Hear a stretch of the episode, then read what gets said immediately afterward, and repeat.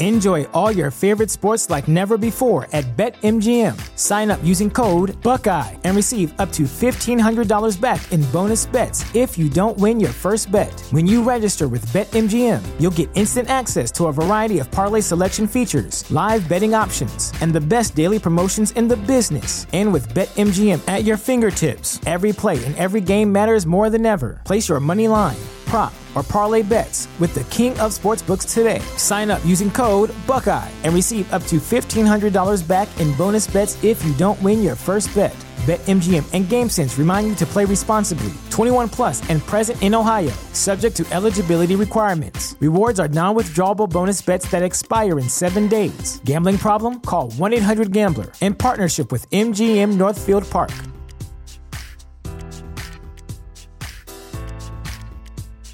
Sick of being upsold at gyms? My guy, you're currently a base member. For $90 more, I can upgrade you to our Shred membership. For 130 more, you'll be a Swole member. And for just $300 more, you'll reach Sweat Platinum. At Planet Fitness, you'll get energy without the upsell. Never pushy, always free fitness training and equipment for every workout. It's fitness that fits your budget. Join Planet Fitness for just $1 down and $10 a month. Cancel anytime. Deal ends Friday, May 10th. See Home Club for details. And then and then it was eerily quiet and then my mind was kind of like you know the head in the fishbowl Then it takes me into the bathroom and says, This is how you brush your teeth. Brush, rinse, repeat. Brush, rinse, repeat. Brush, rinse, repeat.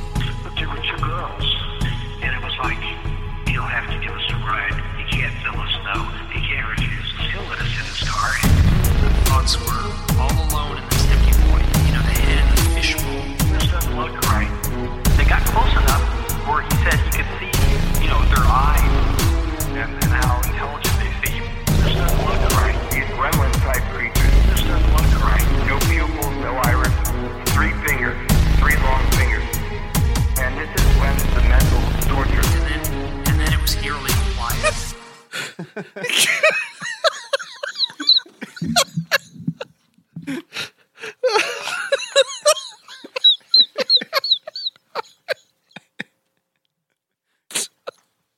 Oh shit! Oh yeah, we're rolling. Every time, dude. Every time. Anyway, uh, you guys guess who this is? Are you surprised?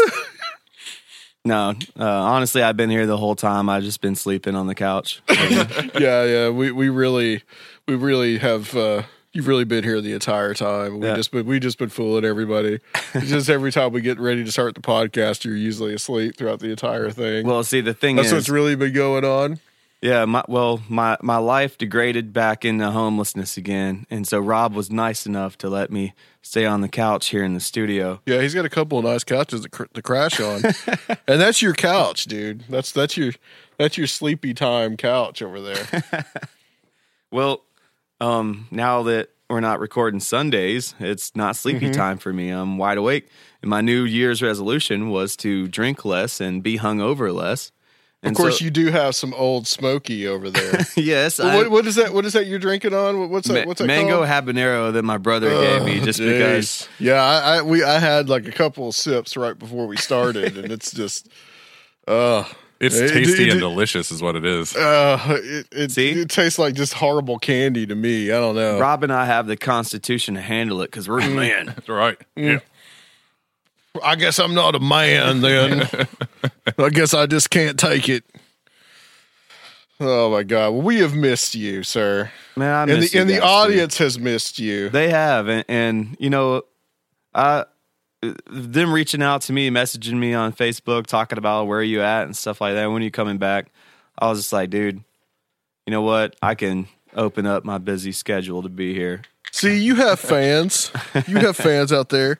I think we have to thank Chris Wolford, don't we?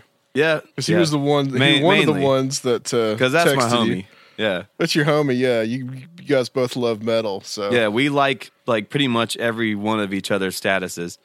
Mm. Good. Rob, how the hell are you? I'm great, man. How have you been since uh, uh, last night? Oh yeah, that's right. It's last night. It's supposed to be a week between, dude. Don't, Sorry. do you remember? Sorry.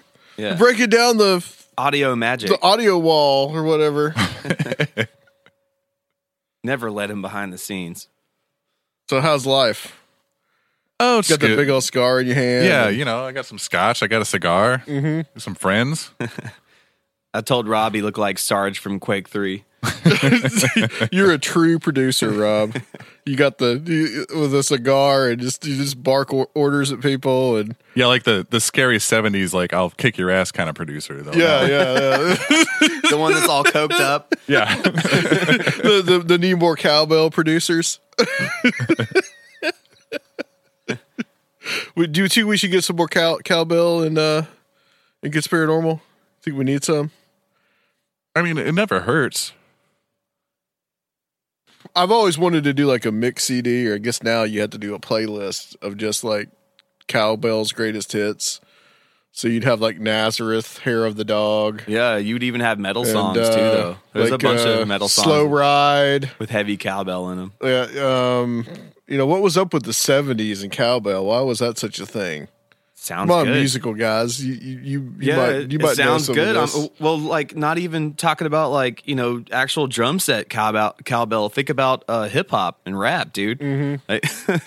Like, there's more cowbell in that genre than any other.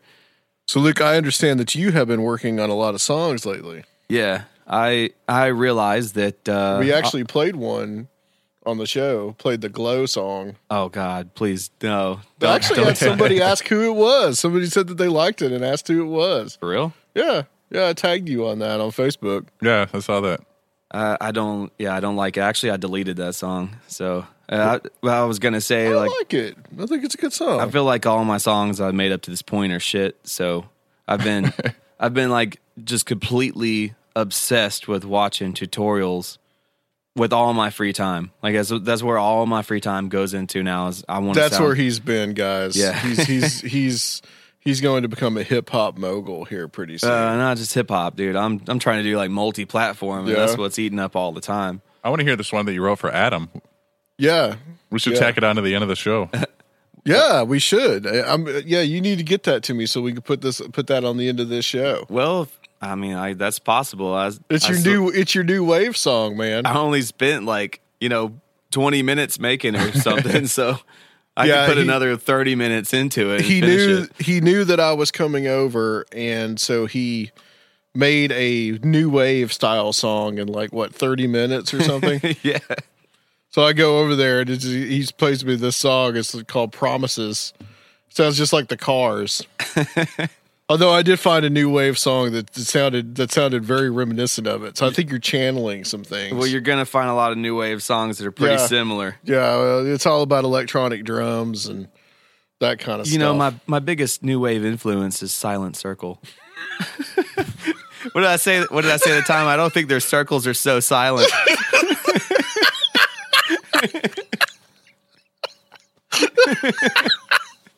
there's a lot there's a lot going on there. Uh that's there's too much to i was gonna say unpack but that might be a little uh that might be a little inappropriate Oh, we're packing. See, that's why we love you luke. That's why the audience loves you. You know because you just like you, you, you just incredibly offensive yet funny at the same time. I wouldn't have it any other way. I I love being offensive. absolutely. How, how's how's the how's the fry life how's that fry life going Man, I, I have actually mastered Fry since last time I was on. Mm-hmm. it's been my lifelong dream. you are a master of the fry No, honestly, though, dude, um, they even the, the GM tells me on a regular basis that you're our most valuable asset. Like, please don't quit this job. She's like, please don't quit. you know, meanwhile, my br- my brother's vice chairman of his company and makes you know like seventy five, eighty thousand dollars a year. Here I am. yeah, the most valuable fry guy the most valuable fry guy in You- East Nashville. we can read a shirt that says that the most valuable fry guy. I actually East have Nashville. one. Yeah, but not I mean not most valuable, but it says Walmart University uh fry training program. That's awesome, dude. that is awesome. well, guys, tonight we've got on um, Ren Collier, and this will be the second time that Ren has been on the show, and don't really know what to expect. Um, we're gonna. I, I just hit up Ren, and uh, I heard him drop some hints about kind of his political views, and his political views are rather unlike any of the other guests that we've had on the show. As in, like he's like really kind of ultra left, like almost like well, I think he describes himself as a communist. So this will be interesting. I think it'll be a good good discussion. But I want to talk a little bit about Bitcoin with him too. Do you guys know anything about that about Bitcoin? Uh, all I know know is it's, it's like a virtual currency, Mm-hmm. Yeah. which uh, I think makes a lot of sense as far as the future. I think that's kind of where things are going to go, and I think it was kind of inevitable. Because I mean, it's you know, m- money only holds the the value that we uh, put into it. You know, that we believe in it. It's the only reason it works anyway. So it doesn't need to be like. You know, it's like it's not that coins in your pocket are worth what they say they're worth. They're not made of gold or silver or anything Sure, anymore. sure, you know? yeah, It's- yeah, not anymore. It's like, it's like 1973. Everything's pretty much So fiat what- currency. Yeah. so, so what's the difference if it's like a, a paper note or if it's just like a you know ones and zeros in a computer, which is most of what everything is anyways, transferring from bank to bank to bank to bank. It's true. but the thing is is that like apparently i mean it's apparently it's been like it raises like really high in value and i think it took a dip today the day we're recording this on the 23rd what do you know about it Um, I know enough that, like, if if you started out, okay, well, uh, let me let me go back. Several years ago, you know, I had some nerd friends that were buying the Bitcoin uh, crates that cost them several hundred dollars, and they Uh-huh. were they were um, chipping off, you know, the remainders and stuff, and like they were building up bitcoins that were like virtually worthless back then, but it was a hobby for them back then. They weren't making any money from it, but it was like a nerd sort of niche thing to get into. And those that just like held on to their Bitcoin accounts and just forgot about them. Now, you know, those those Bitcoin that used to be worth like 40 cents each or something like that have become like thousands of dollars each. So- yeah yeah i just looking something up here and it says that um That's what I don't understand. I thought people were just investing in like the stock of it, but it's the actual currency itself that the value is raising. right it's the actual currency yeah. and i don't know how it's determined i've no, like- absolutely no idea Well, It's sort of like an exchange rate thing, right? It's an international currency or something. It- it's just like it, it's just know. like um, any other currency that's not not cryptocurrency, but any real currency that's ever existed. Like the people are the ones that that are responsible for placing the value in it. You know, so like everyone started jumping on board, seeing or noticing that people were like getting a payout from it. So, um, you know, because of that, every, everyone jumping on board, like the value goes up and up and up. The more people in, invest in it. but are people actually cashing in on it like They- actually cashing They were, but it's declining now, you know, because it it became so popular. Social media, the news, even everyone started talking about it, and so now um, it's devaluing at a rapid pace because people are dropping out because they're you know they're afraid of uh, right they're afraid of lose, losing what they've gained so far. So which kind of seems like a run, like a run on the stock market or a run on a bank. It- it's like similar. it's the Well, it's just something new that increased, and it, and it, it'll find its it'll find its place and balance out and plateau, and then you know, then Right. that'll, that'll be it. But well, well. Here's some here's some levels on it. Um, this is just from googling just now on my phone. Says uh, vol- volatile cryptocurrency hit a record high when it passed nineteen thousand eight hundred and fifty dollars in mid December, but then tumbled rapidly, falling to below twelve thousand dollars within days. Its value has shifted unpredictably ever since, with frequent wild drops and recoveries. However, it now appears to be on the up. It is worth eleven thousand three hundred forty dollars as of Tuesday afternoon UK time, according to the Coinbase exchange. So that's the latest on it. That's about eleven thousand dollars. I guess that's pure per coin. So, I mean, where do people even like? You know, I I guess this is just information that's like stored on the computer, or they it, it buy is, them yeah. somewhere. It- it's or- all just digital, Yeah. right? and then the mining stuff. Do you understand that? How that works? Well, yeah. Um, I don't know now nowadays, but like I like I was saying before, I know what they were doing earlier uh, because people actually are making transactions with Bitcoin. Um, and I, I don't I've never actually seen a site myself that accepts Bitcoin, but apparently someone's making transactions trading Yeah. and there was always like just like uh less than a penny in in, in relation to real money uh exchanges going on and the bit mining crates that you could buy and build yourself like which were little servers like little server crates uh you you could you could ra- you could collect those remainders that were happening on a mass scale if you if you found the channels that you know it was going through so um yeah, that's that's how they were collecting all these little cent remainders, and it was building up. I got you. So currently, according to Coinbase, I clicked on that link. It says it's ten thousand five hundred eighty five hundred eighty dollars is the value right now as of what is the day? The twenty third. Yeah, and that's from a high of like seventeen thousand twenty seven. It looks like. So different information, but that could be just the latest the latest info. Now I have heard that in Asheville, North Carolina, for some reason there's like a Bitcoin, there's like a vending machine or something that takes Bitcoin or I don't or, or some something like that. What can you buy with it though? Well, Do you actually buy anything with it? yeah, I, I don't know that that would be a simple Google search if you just typed in, you know, like what what actually uses Bitcoin Yeah. as a payment method. Okay. I'm sure it would give you a list, but So we'll type in who uses Bitcoin. Let's see here. And that's really not giving me much. Who accepts Bitcoins as payment? List of companies. I can just hear so many people scoffing right now in Oh, my, yeah, yeah. in my head. well, well, well, the thing is, is that I'm new to this. Yeah, me And- too. and- and you All know, three of us. Well, actually, I remember hearing about it back on like the No Agenda podcast. I'm talking about it in 2012, 2013.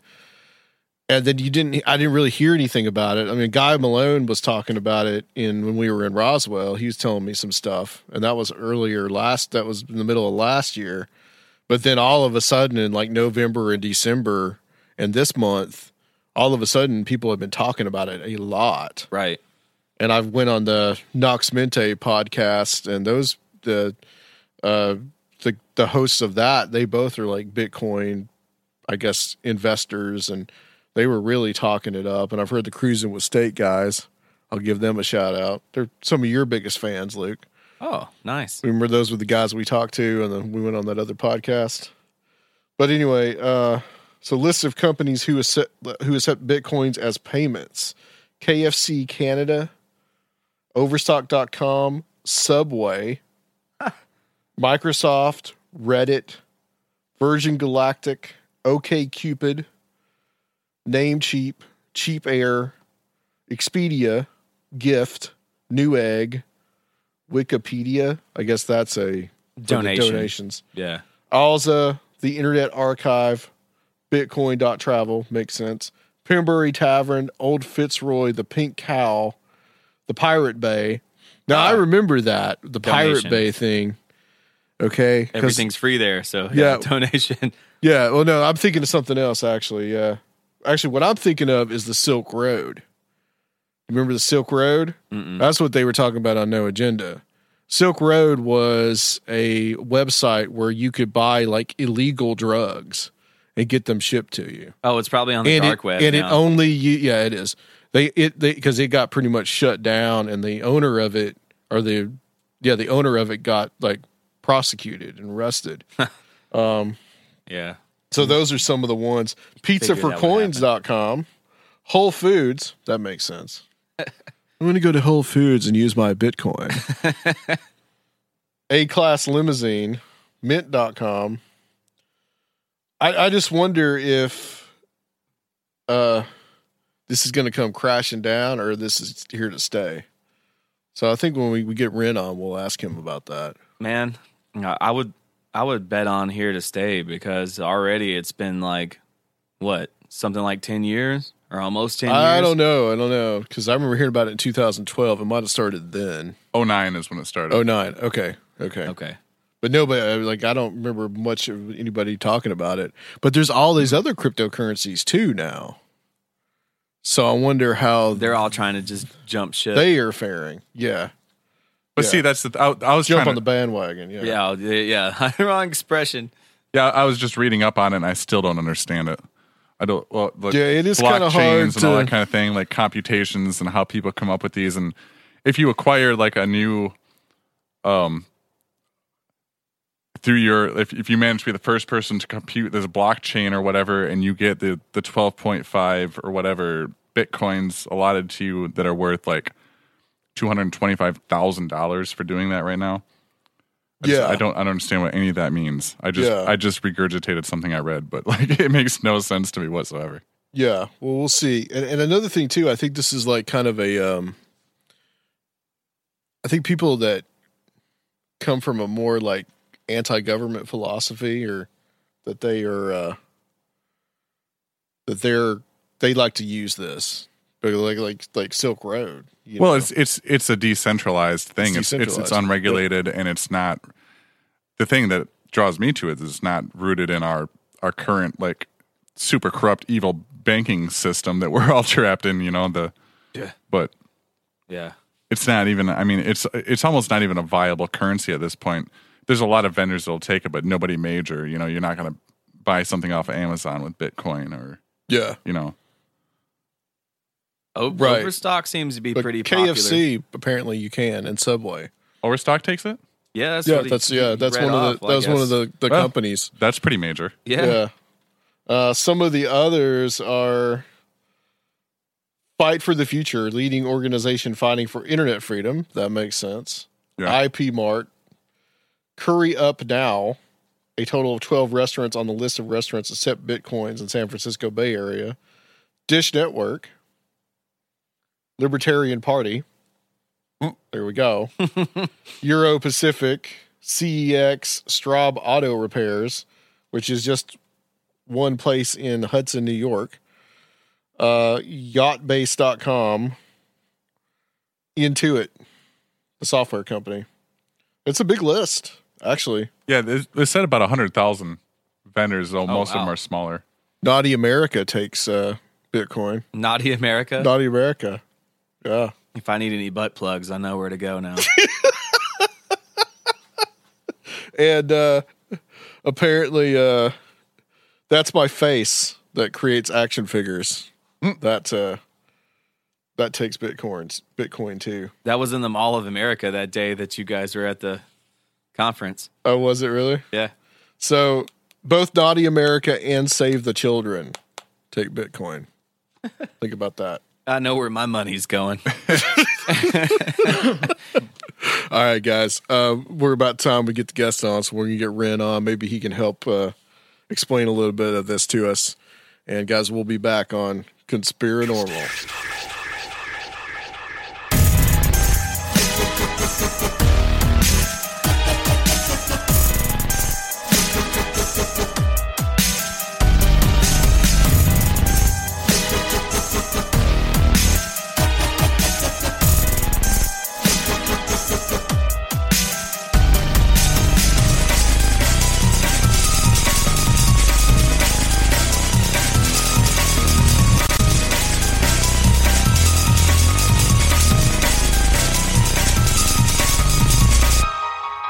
Hey guys, back on Conspiranormal. And uh, Windows 10 acted up again as usual. We don't know what was going on, whether It's it going was to happen. In or us, but this episode is going to happen yeah, it's going to happen. But we have struggled sometimes since since uh, Rob's computer updated to Windows 10. Ren, it's been just like it, it's just been weird, one weird thing after another. yep. See, it used to be that you could call two people, two different phone numbers, but you can't do that anymore. You could do a phone number and someone on Skype, but you can't, or you could do many different people on Skype, but you can't do the phone number stuff, Jeez. which is a little frustrating. yeah, that is. So that's what we experienced with uh, the Travis when we had Travis Walton on. Mhm. We were trying to get him and Jennifer Stein on at the same time, but it didn't work. He was probably just getting white boy wasted, dude. Getting white boy wasted. yeah. There's a story behind that.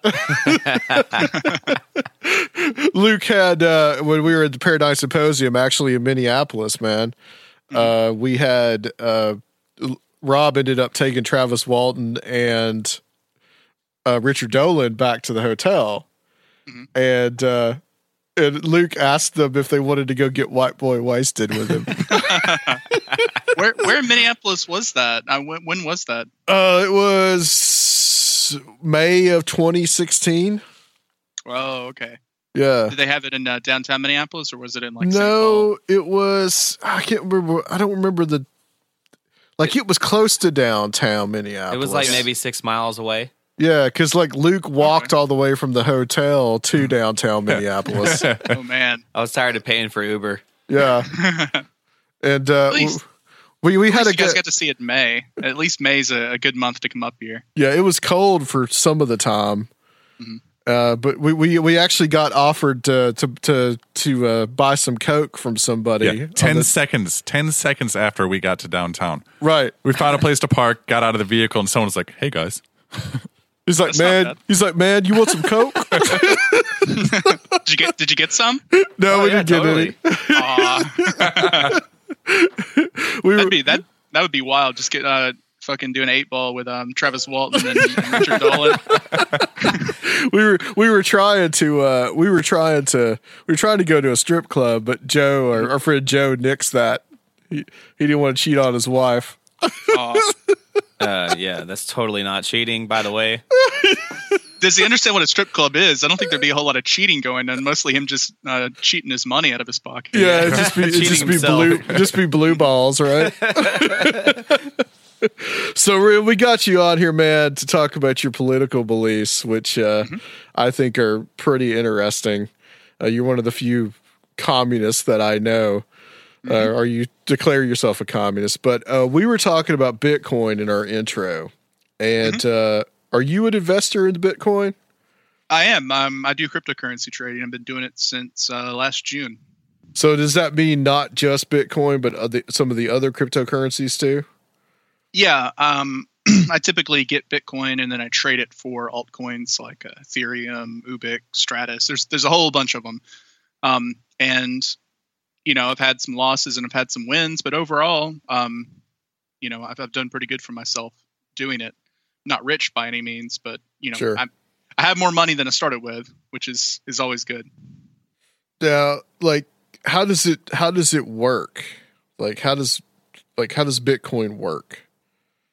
I guess is the question. Well, you mean in theory or in, a, in an aspect of like trading with it? I guess in theory and in reality. Okay. So, like in theory, uh, Bitcoin is a virtual quote unquote currency um, that was uh, created several years ago by a mysterious entity known as Satoshi Nakamoto, who is probably several people that were using some sort of, you know, like a, like a pen name. Gotcha. But the basic idea is is you have um, a system of ledgers and transactions that are built on top of what's called a blockchain. A blockchain, a lot of people like to use that word. They don't know what the hell they're talking about. Um, I'm going to give you a really simple explanation of this. So, imagine you're playing a card game with your friends, but all of you forgot to bring money. Okay, but you decided you're still going to play for money, so you need to keep track of who wins what and who loses what, right? okay. So you could have somebody in the group decide they're going to keep all the records. Okay, just one person. All right. That's the way our current system is with the banks. Okay, you just got one person that keeps track of all the transactions. Now, all the other people, you know, you want to trust your friends, but you can't necessarily trust them when there's money on the line, right? Like, you know, who knows that person could um, change things if that person forgets to do something, you know, it, it messes everything up. So the idea behind blockchain is like everybody keeps a record of it. Okay, so everybody at the poker table keeps a record of who owes who what and who wins and who loses. Now, if somebody at the table decided to get cheeky and say that they won more than they really did, well, then you could compare their record to everyone else's and say, no, you're lying. And then you could form a consensus and throw their record out. Okay Okay. that's the way blockchain works. It's a distributed ledger of transactions. That's simply that. And like you hear about people mining Bitcoin, what a miner does is they operate one of those ledgers on their computer, okay, or a bunch of computers, you know. But basically, what this what that does, anytime a transaction comes across the network, it has to have so many confirmations from independent ledgers to say yes, this is a valid transaction. And in order to make those confirmations, it has to do basically a math puzzle. Um, and the way Bitcoin's set up, those math puzzles get increasingly hard as time goes by and the coins are released. Now, there's like a finite number of the coins. So, by nature, Bitcoin is deflationary. There's only ever going to be, I think it's like 21 million or something like that. Hmm. Yeah. So, you know, it, in practice, it was originally conceived as a way to do like, you know, basically trustless transactions across the internet without any need for a middleman or banking system or anybody. You know, you can send money from here to your friend in China and it doesn't cost it costs barely anything to do it. And there's nobody in the middle to stop you and it's pretty much instantaneous. Now, that's vastly different than what we have today. I mean, I don't know if you guys ever try to wire transfer money overseas, but it takes it can take a long time and the fees are crazy. Right. And you got to Right, so deal with is a way to exchange rates, all that. Mhm. Yeah. So it's a way to get around that. Now, in practice, what Bitcoin has become, um, because we got to remember, Bitcoin was a very old idea, at least in terms of how fast technology moves this day. It's been around for, I don't know, like five or six years now. So the technology with different coins that have like you know what they call altcoins is actually better than what Bitcoin's currently doing, and and so Bitcoin's become more of a store of value like gold. So it's better to think of it as like digital gold. Um, you basically you can use it to trade for other coins. You know, you can use it to hold its value. Um, and if you ever hear people talking about oh Bitcoin's like a digital currency, they probably don't know what they're talking about. Like no one should be using Bitcoin to buy things. Okay, Gotcha. like it it costs the transaction fees are too high. Um, the speed is not what it I think what it could be. Um, there's improvements on it because it's an open source project, so there's constantly improvements on uh, you know the source code of it, and things may improve later. But in general, like you know, I'm sure you've all have heard the story about the Bitcoin pizza about how the guy spent like you know 2,000 bitcoins to buy pizza when it was first out. We know when it was worth pennies, and you know that's worth millions of dollars today. Hmm. right. Now, we can't make fun of him too much because you know he had no way of knowing that it was going to be as valuable as it is today. And in the same fashion, you know, people you were like, "Oh, if I just bought Bitcoin at six hundred dollars, you know, I'd be rich now." But honestly, you probably would have sold, you know, when it hit a thousand or whatever. Like you would, probably wouldn't have held on to it. Um, there are plenty of people who y- used it years ago to like buy drugs and stuff on Silk Road. Right. Yeah. We were talking about You know, that. Yeah. you would you wouldn't have held on to it as long as you think you would have. Um, but the you know, again, you can't really use something as a currency that has value that is that volatile. You know, like you can't buy you can't knowably like buy a coffee with something that might be worth a Lamborghini five years later. You know, like the U.S. dollar is relatively stable in terms of how much it's worth. You know, it takes decades for inflation to really show like its face. Um, you know, the price of Bitcoin can fluctuate a thousand dollars in a day, easy. So let's say if I have one Bitcoin and right now it's like supposedly worth about 18,000 something as of today. Can Well, I- about a month about a month ago it was Oh, right, okay. right now it's uh, it's hovering between eleven and ten thousand. Okay. It's a so can I go and somewhere and trade my Bitcoin for $10,000?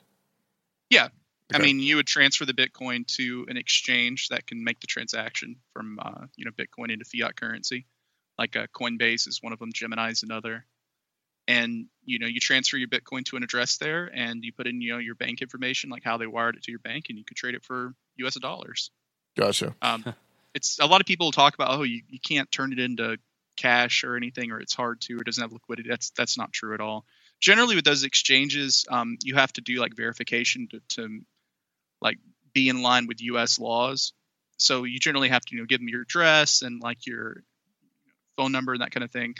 Um, with the basic verifications of most of these exchanges like Coinbase, um, you can only withdraw like ten thousand dollars a day, which I mean, you know, it's a pretty good amount of money anyway. Sure. But there are people who have a lot more than that. Um, but if you do enhanced verification, where you know you provide like your photo ID and you know like like a bill showing that you do live where you live and stuff, and that's all to fit within you know U.S. law, then you can transfer out like about I think a hundred thousand a day. So you said that it's finite. So you said there'd be 21 million. Have all those been wa- been mined, or is that Just over half from what I've read. okay? Yeah, yeah, about half. I think that's right. I'm not sure, but yeah, there's I think it's like 21 or 22. I could be wrong on that. It was 21, yeah. It's 21. Yeah. So it's like that is why a lot of people and why I encourage people just to hold it. You know, like what's I want to know what the price is going to be when it when all of them have been mined. You know, because then you've got something that is there's never going to be another Bitcoin. Gotcha. And you know, what does that do to a price? So mostly, you know, I trade in these altcoins. Like I, you know, I send my Bitcoin to an exchange, uh, sort of like you know, it's like the U.S. stock exchange. I put in orders, buy, sell orders, that sort of thing, and I buy altcoins that you know for projects that you know I think are solid. And it's just like investing in a stock. You know, I just I try to get the best kind of entry price that I can by doing you know some technical analysis on the charts and and then kind of just hold it until it's worth more. And generally, you know, if the price goes up 100%, I'll sell half my position, you know, to go ahead and lock in profits. Um, but the idea is that I'm trading these altcoins to get more Bitcoin Mm, okay. because you can make more Bitcoin doing that than just buying it with money I make from my job. So, so the altcoins are are basically like a, uh, a smaller measurement of the like broken down amount of the bitcoins. Not not really. Um, the altcoins are all like their own individual projects. So they're all built on the same kind of idea of the blockchain technology, but some of them have like wildly different goals and stuff. Like um like Ripple is one I'm sure you guys have heard about. It's Yeah. been really popular lately. Saw a huge price increase. Um, Ripple is a coin that specifically is is well they're aiming for it to be used by banks and financial institutions to transfer large sums of money quickly, uh, which is something that's not possible today. Um, you know, I've got problems with Ripple itself because it's a centralized coin, and sort of the idea of Bitcoin and sort of the idea of the blockchain technology in the first place, and why I'm involved with it as a Marxist, is because I think it's a revolutionary. Um, it's a revolutionary idea in regards to like the financial markets and bankers because it takes capital and the control of capital away from bankers and Right. away from central banking you know? So you know joe can send money to shirley uh, without having to go through a bank. And it cuts into their bottom line. But something like ripple is providing services in a centralized manner where the coins are private and these financial institutions to form like private payment channels between themselves and I think that goes against the spirit of it. But you know, um, if people believe in that, they believe the project's going to blow up, then then by all means buy Ripple. But it's something that I'm kind of staying away from. And Bitcoin is not a Ponzi scheme.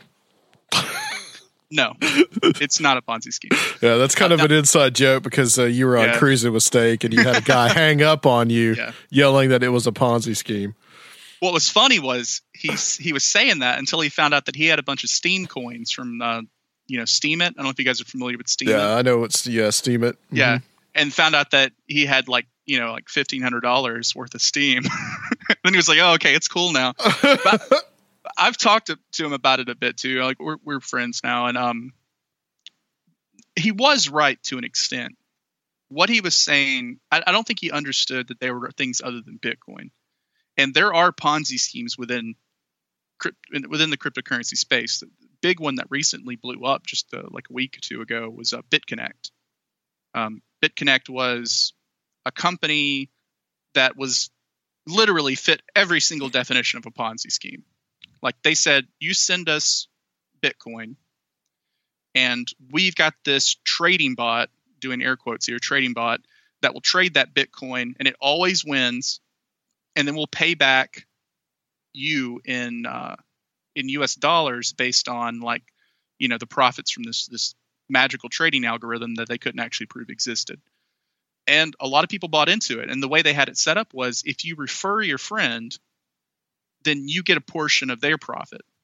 And if they refer somebody, you also get a, a smaller portion of that person's profit too. So it literally rewards the people at the top versus the people at the bottom who joined late. And um, right. it was, I mean, it was obviously a Ponzi scheme. You had a lot of people in the cryptocurrency community on Twitter telling people this is a Ponzi scheme and you just stay away from it. Um, but you know, BitConnect had a really good marketing team. They held these big events and were like promising these crazy returns. They're like, you'll get one percent back a day, you know, every day, and it finally blew up. They had a couple, um, a couple things passed against them. Um, I think in Florida and Texas, where the state legislatures there, the just hit them with a you know cease and desist order. And um, you know the way a Ponzi scheme works is you keep you keep bringing in new people to pay the original investors, and Right. you just try to keep it going as long as possible. And what I think happened was because Bitcoin's price fell a bunch, it hit like it hit twenty thousand, I think early December or mid December or something, and it fell all the way back down to about thirteen thousand. And that huge drop, I think, caused them to lose a bunch of money. And all of a sudden, they had, you know, like the game was up. Basically, they didn't have enough money to pay everybody. Yeah, it came when- tumbling down. Yeah. that's when a Ponzi falls apart. And they vent, they closed down everything the other day. And it was funny. They they said they gave people back their money, but what they gave back to them was the specific BitConnect token. It was like their proprietary token. And they said, okay, well, you know, you're going to get back uh, your BitConnect token at, you know, the same amount. It's like worth it uh, exactly the amount of Bitcoin that you had invested or whatever. So hey, everyone gets their money back. But what happened was everyone immediately went to exchanges and dumped all their BitConnect coin the price went from three hundred dollars to like ninety eight cents in like an hour. oh shit. so people lost hundreds of thousands of dollars, Oh. and people, I, I hope to God people are going to jail over this because it's just, I mean, they were they were these guys on YouTube like promoting it constantly, being like, yeah, sign up, you're going to be rich, you know, just getting people's greed, you know, and and since the cryptocurrency markets are basically unregulated at this point, you know, they can get away with shit like this, and you know, it's it's a shame because it it scares away people from getting involved in, in cryptocurrency because they hear stuff like this. Right. It gives it a bad name. Yeah. Yeah, it does, and it's it's not a bad thing. Like, you know, I've, you know, I know people who've made a whole lot of money off of cryptocurrency. I've made an okay amount of money. I made a lot of stupid mistakes when I first got started, but that's just growing pains and you know expensive mistakes. But you know, I'm still doing good for myself doing it, and you know, it's Wait. fun for me too. Like it's fun for me to trade it. It's kind of like it's kind of like gambling a little bit. you know, I'm a little Yeah. bit of a degenerate, so I enjoy like the thrill of, of doing it. You know, but I try to like I try to make sure that I have good odds on stuff. But you never know. I mean, it's same goes for investing in stocks. You never know which direction something's going to go, and you can buy in and price drop. You can Um, only make educated decisions on it. Exactly. A lot. That's what a lot of people get into. A lot of people don't make educated decisions. They just buy whatever people are telling them to buy on Twitter. They don't. They don't know anything about reading the charts. They don't know anything about, you know, the fundamental aspects of what you're investing in. I mean, that's why a lot of people, what they'll do, you know, they'll, they'll buy. There are people who are like mortgaging their houses and buying Bitcoin at eighteen thousand dollars, and I'm just like, guys, the price is up three thousand percent over the last year. I mean, like, there's no way this is sustainable. Like, it can't just keep going up forever and ever and ever. And yeah, it'll go back up, but I guarantee you, all those people who bought at eighteen thousand sold when it hit ten thousand, you know, and lost a ton of money. And then they'll wait until it starts going back up again, and then they'll buy the top again. It's you know, people always hear you know, buy low, sell high, but in in actual practice, and I mean, I can say this from experience. In actual practice, it's hard to do that because you see something going up and up, and you're like, oh, I got to get on board. You know, I got to Right. get on the train. Uh, but it's like you've already missed the train. You know, you need to wait for the next train to come to the station because there's always going to be a next train. You know, you just got to be patient. Where where does the value actually come from in Bitcoin? That's what confuses me. I don't understand. I guess So- I, I don't understand what it represents. It represents basically the value of the technology itself. I mean, it's kind of like in when you buy Apple stock, right? Sure. You're investing in like Apple's technologies and their Yeah. products. So when you invest in a cryptocurrency, you're basically investing in that company and investing in whatever that project is trying to accomplish. Um, and again, you know, things are only valuable because people are willing to pay money for them. So, So, uh, you're becoming the backer instead of the bank. Basically, yeah. Okay. That makes a little more sense. Yeah. And I mean, you saw this. This is why Bitcoin went from twenty thousand dollars down to ten thousand because it was overvalued. Right. You know, and like it may keep going down to eight thousand. That's what a lot of people are predicting right now. Um, you know, I, I bought a little bit more at uh, twelve thousand, and I bought a little more at ten thousand. But I'm probably going to hold off and wait and see if it hits eight thousand, and really go you know hard into paint on it. Okay, so back to the mining. Hmm. Mining is discovering new new avenues or like I don't really get how that whole thing works. mining you got two different types types of things that could be considered mining you've got staking and you've got mining so bitcoin is a proof of work algorithm or proof of work like uh, mining system. Basically means that when a transaction comes across the network it comes packaged with a sort of like math puzzle. Right. right? And you use your computer to do the math puzzle. And whoever figures out the puzzle first like gets that block and they get the fee. It's basically you get paid a fee for processing the transaction. Okay. and so what a lot of people do you know it's basically impossible at this point to mine bitcoin as an individual. You'd basically join a mining pool. So you'd put your your processing power into a pool with a bunch of other people and then you'd share the you know the fee if you get it. Um, but it's a way to incentivize people to operate nodes and to basically create the network. Okay. it's kind of like it's kind of like the internet like you're adding a server to the bitcoin network when you mine okay. so if, if nobody mines, then Bitcoin wouldn't work because it wouldn't have any nodes to do the transactions through. And it's got to have consensus. It's got to have more than one node to say, and that also what makes it decentralized too, because no one person has control over that network. You know, you've got to have multiple uh, nodes confirm a transaction. Now, the other kind is uh, staking or proof of stake. The way that works, because there's problems with proof of work, um, because it uses a lot of processing power, uses a lot of electricity, and it's only using more. I'm sure you guys have heard how much electricity just Bitcoin uses. Um, and that's a major problem. It's something people who are in that space are trying to figure out how to work around. Uh, the other way you can do stake, where basically you put up some of your money as collateral to allow transactions to occur. Right. So say you put up, you got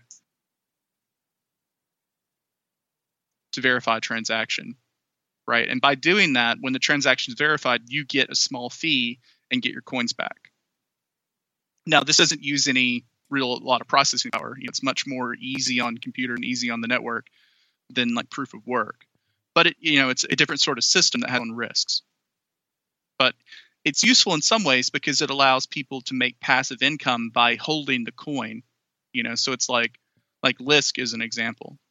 Uh, Lisk is a altcoin, and if you own Lisk, you can. Uh, there's 101 delegates that are always active at one time, and these are kind of like the 101 nodes that are processing transactions. And each Lisk user can vote for a node, right? And the, only the top sort of 101 that receive the most votes process transactions on the network.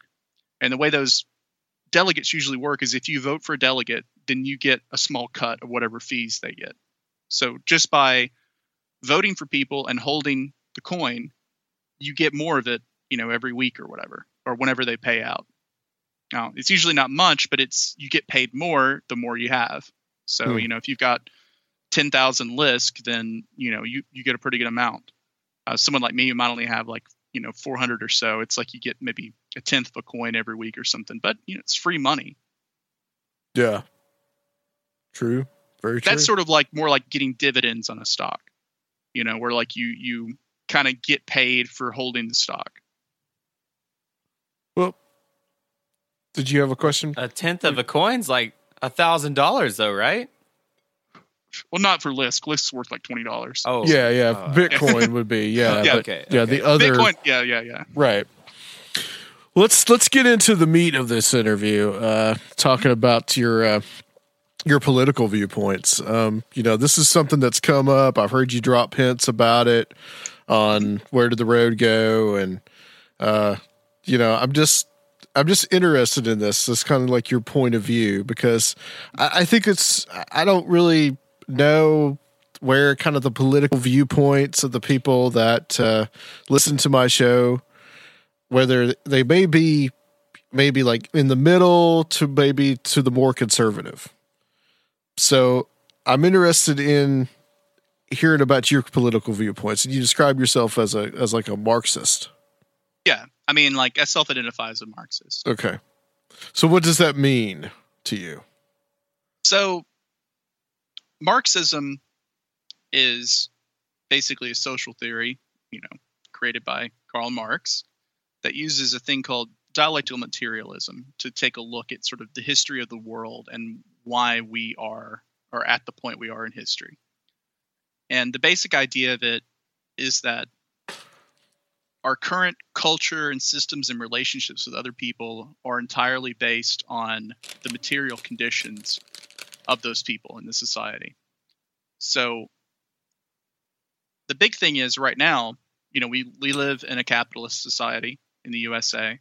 Um, most of the world, most of the world's superpowers are capitalist. Um, but that is a relatively modern invention. Um, you know, kind of since I guess the 17th century or so, when things like the French Revolution and, and other revolutions kind of overthrew feudal systems and aristocracy. And those revolutions were largely put in place by, you know, sort of the capitalist middle class, like shopkeepers and merchants and traders and that sort of thing. Yeah, the bourgeoisie. Yep. Yep, exactly. And basically, the way a capitalist system works is it exploits the labor of the working class. It takes all the fruits of their labor away from them and kind of pays them back in crumbs. And not only that, but like oppresses them through things like the police state, through racism, um, through, you know, in some countries, fascist systems. But in a socialist system, you have a society that's not ruled by the elite. Um, it takes the means of productions away from the capitalist class, puts it in the hands of the working class or the society as a whole. Like, I assume you guys aren't CEOs of a company, right? No, we're CEO of, of uh, Conspiranormal. I'm, I'm, Yeah. I'm CEO of my fry station. yeah, yeah, yeah. So, so you're workers. I'm a worker. hmm Probably everyone you know is a worker. Okay. Like, when one of the kind of ideals of socialism is is basically seizing the means of production from these people and abolishing private property. And I think that's where a lot of people get confused when they first hear that because by private property, they they don't mean I think what you think they mean. Um, when most people think private property, they think about the things they own. Um, that's personal property, like your house, your toothbrush, you know, your PS4. Those are things that belong to you. No one's wanting to take those things away. hmm When Marxists talk about private property, they're talking about like the factories, the mines, uh, the media infrastructure, the transportation infrastructure, healthcare, communications, education, that sort of thing. Those are all systems that are run on advancing profit because that's the goal of a capitalist system is to profit. Okay? So in a socialist system, you take control away from those things, you make them collectively owned by everyone, by the workers, and they're run on the basis of fulfilling your needs. So, you know, there's there's a famous saying by Marx, like to each according to their needs, and from each according to their means. Yeah. Mhm. So basically you organize the system to utilize all the available resources to meet the needs of society. Right? You unchain labor and you allow the state to provide basic necessities across the we have more than enough money and capital in our system to do that. Hey, Ren, is your mic cutting in and out? Um, Because we're like, could be my internet connection. Is that any better? It's it's it's good for the most part. Every now and Yeah. then it's just dropping. Okay. So, you mean repeating of that? I don't know if you guys got everything. I don't think I heard the last couple of things. Okay. So so basically in a socialist system you can take the available resources that are now collectively owned. You can allow them to achieve their full productive potential, and you can have the state provide all the basic necessities at no cost to the individual. So things like healthcare, food, housing, and recreation, those things are provided to everyone at no cost. Um, I mean, I don't know. It sounds pretty good to me. Well, it sounds kind of like an ideal, you know. I mean, my my main problem, Mhm. and I want to, you know, I'll say this: my main problem with communism is it's just it's like it seems like an ideal. In Well- practice, it just hasn't worked out as well. Yeah, and I can go into that. So there is a difference between communism and socialism, right? That was the next question. Yeah, Yeah. You can't have communism without socialism. Socialism comes first. All right? Because you have to have socialist revolutions in order to pave the way for communism. Like I honestly think like places like the Soviet Union or whatever, they jump the gun on calling themselves communist because you can't quite do the communism until all the capitalists are gone. So, and th- that's exactly why those places failed. So, let's let's talk about Russia to start with. So, prior to 1917, Russia was a fucking terrible place to live. Almost all of it was completely impoverished. Um, you had things like famine and starvation were commonplace. Women were exploited um, in factories and fields. Workers labored long hours for no, almost no pay. You had peasants that worked all summer long harvesting crops, and in a sort of a feudal type system, they were just you know they had to hand over basically everything except you know just the bare minimum for them to get through the winter, and a lot of time they didn't make it through the winter. And there was no public education at all. So after the 1917 revolution, within just a couple of decades, the Soviet Union was able to industrialize the entire country, get rid of landlords, collectivize agriculture, and provide free and universal health care and education to every Russian citizen. And, you know, their big accomplishment is they kicked the Nazis' asses in World War II. They won the war. so that was kind of the beginning of the end because they had to spend so much, re- so many resources fighting against Nazi Germany. Their entire country was like devastated. They lost a ton of their industrial capability because of that war. true. They lost tens of millions of lives, and that weakened them significantly. And then World War II is followed by the Cold War, where you know the U.S. basically messed with them at every single turn, and eventually caused the collapse of the Soviet Union.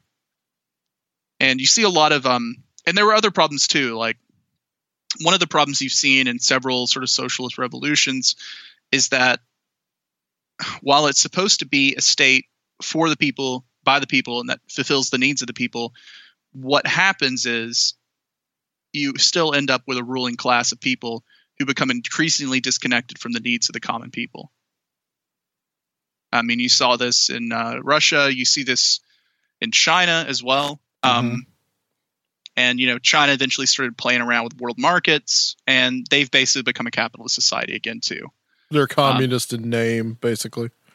basically yeah. Yeah. i mean they still have some communist policies and stuff but in general they're more they're more of a capitalist system nowadays um, now one place that has managed to basically survive with socialism intact is cuba um, cuba has like the highest life expectancy in latin america it's highest literacy rate uh, their infant mortality rate's actually much better than the us um, everyone there has free school free healthcare um, they actually provide medical training for people. Like if you want to get if you want to become a doctor, you can actually go to Cuba and and study medical school, like go to medical school there for free.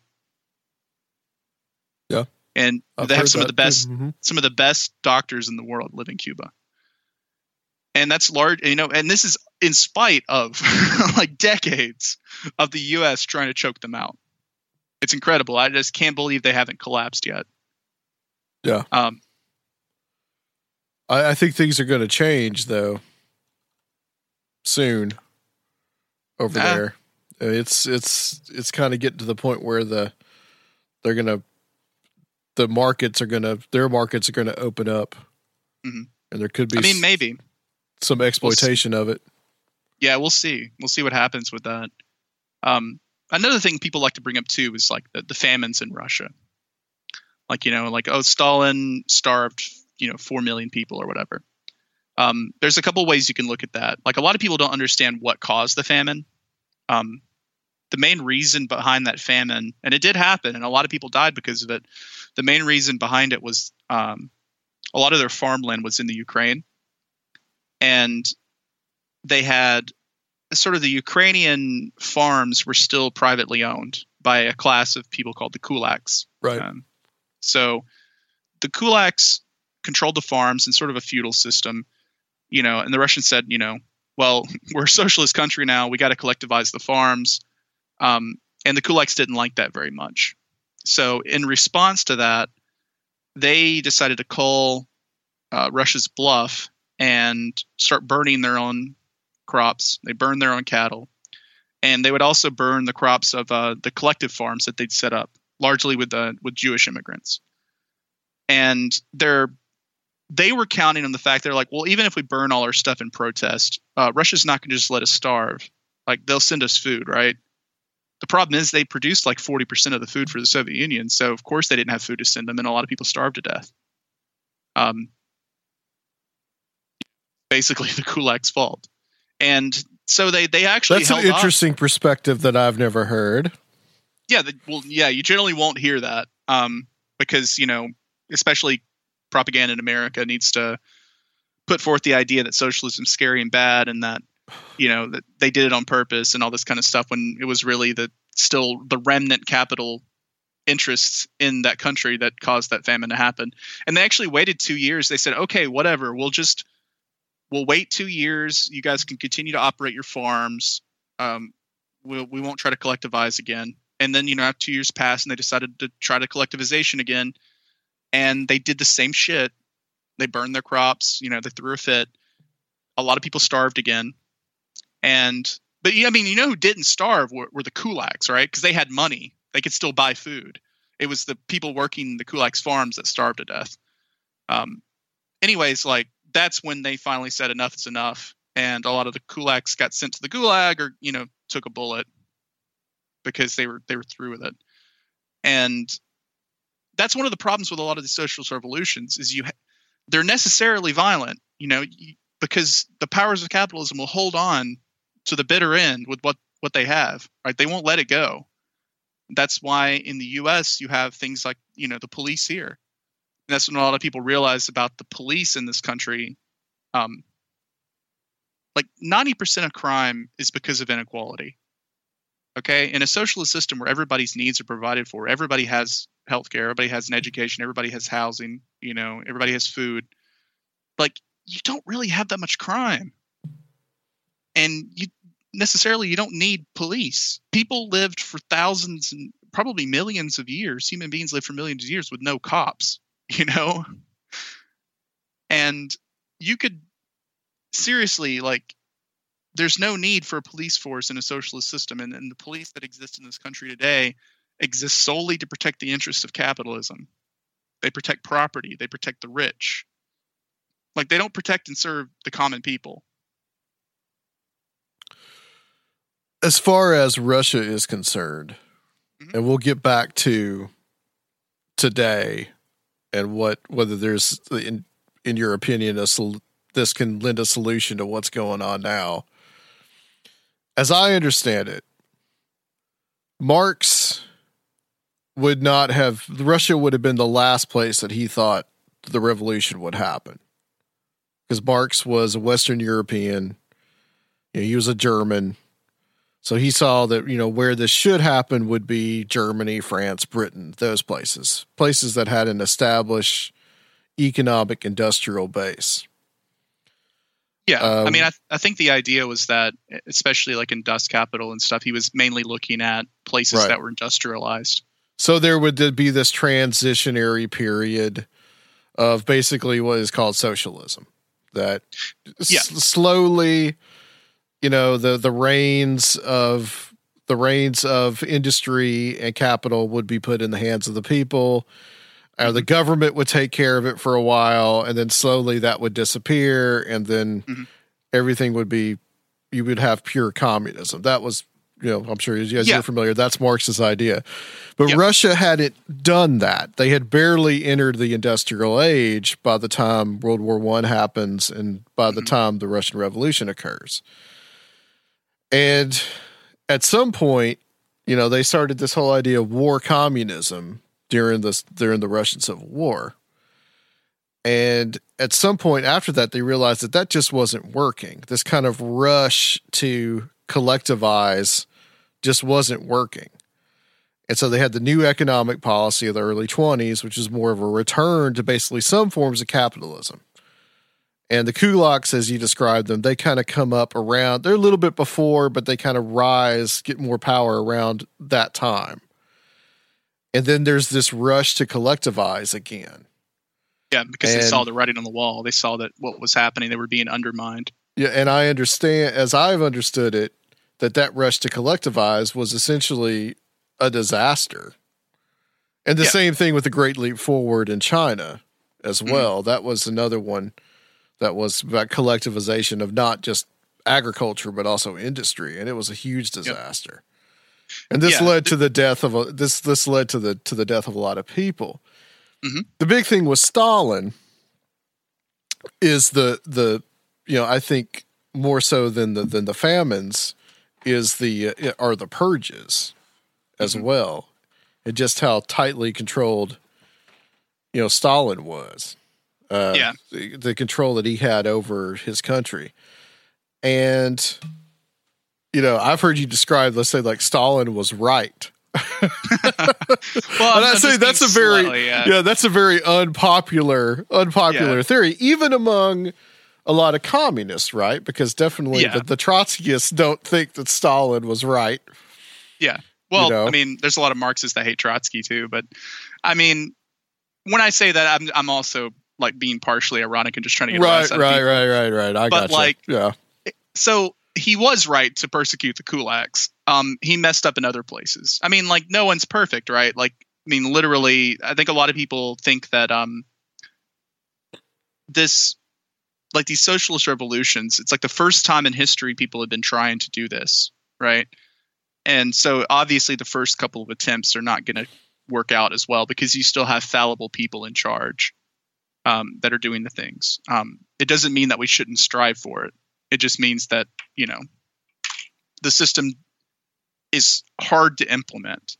It's hard to get rid of like the things that capitalism breeds into culture and society as well.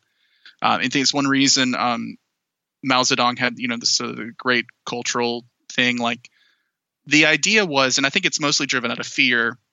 They thought that there were elements within their system that was trying they were trying to bring back capitalism, and they were doing things to try to head that off.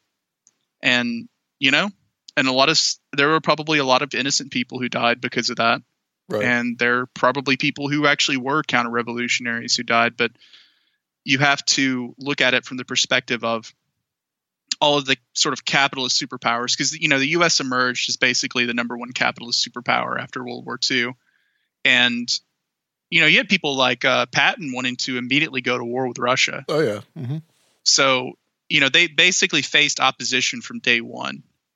And you have to look at how that sort of opposition from the most powerful sort of capitalist state in the world would cause you to mess up over and over again. Because you just got this, you know, huge looming bear just bearing down on you all the time. I- um, I, I don't think that the I don't I don't think that the Russians or the Soviets I don't think that they were totally innocent though. You know, No, I mean there were people. the- certainly, there were people in the party that were like not in tune with the needs of the workers, and that that's something that a lot of things, a lot of studies of Marxism stuff bring up Yeah, was that you have to maintain, and that's you know that's another problem with like labor unions in the U.S. too. You know, you have these systems that are supposed to protect the needs of the workers, and yet you have a system of bureaucrats that emerges from that sort of revolution who are disconnected from the workers and try to make concessions to the capitalists. And all it does is halt progress and it undermines the whole revolution. Well, I think it's just it just all comes down to like human nature. In my this is this is my opinion. I mean, I, I think there's no such thing as pure. There can never be anything such as pure communism, just like there could never be such a thing as pure capitalism, like what Adam Smith wrote about. Mhm. You know, because I think human nature just takes over every single time, and it uh, something always happens. I agree. We need robots to supervise us. Yeah, The Bitcoin algorithms. Yeah, I mean, I I disagree on that, and you know, this is a, a Marxist idea that um, humans are not inherently greedy.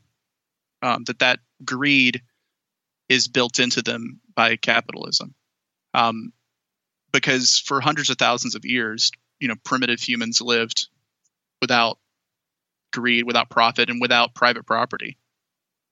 Um, Yeah, but We I, have to- I think they were probably still pretty horrible to each other, though. I'm sure they killed each other and did bad things to each other. Sure.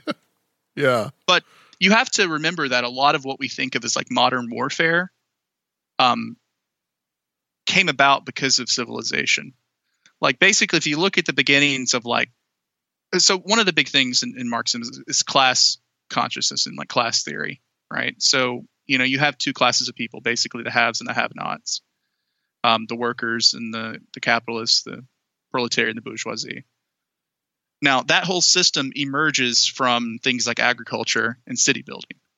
Because once people started producing a surplus of food, you had some group of people hoarding that surplus instead of distributing it equally amongst everyone in the group. And then those people needed to have ways to protect themselves from the group, right? Like, because, you know, the group's not just going to sit by and let this one person hoard everything.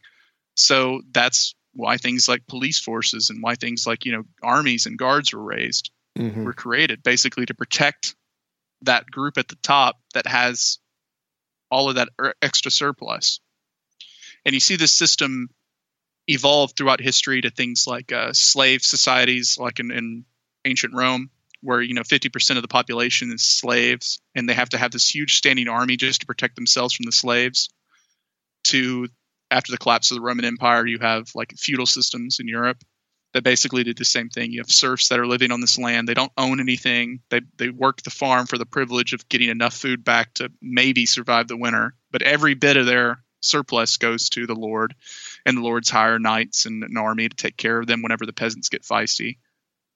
You know, and you, you see the same thing today, where you know basically a small group of billionaires controls both our government and all of the capital and, and means of production in this country.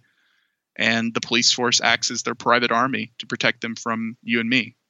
Well, it seems like that's where we're getting to, doesn't it? Because Marx, one of his one of his theories, and I'm sure you're aware, was that the revolution would not come until, and it's almost like Lenin and those guys in Russia. It was all premature because this had not happened yet. They thought it was happening.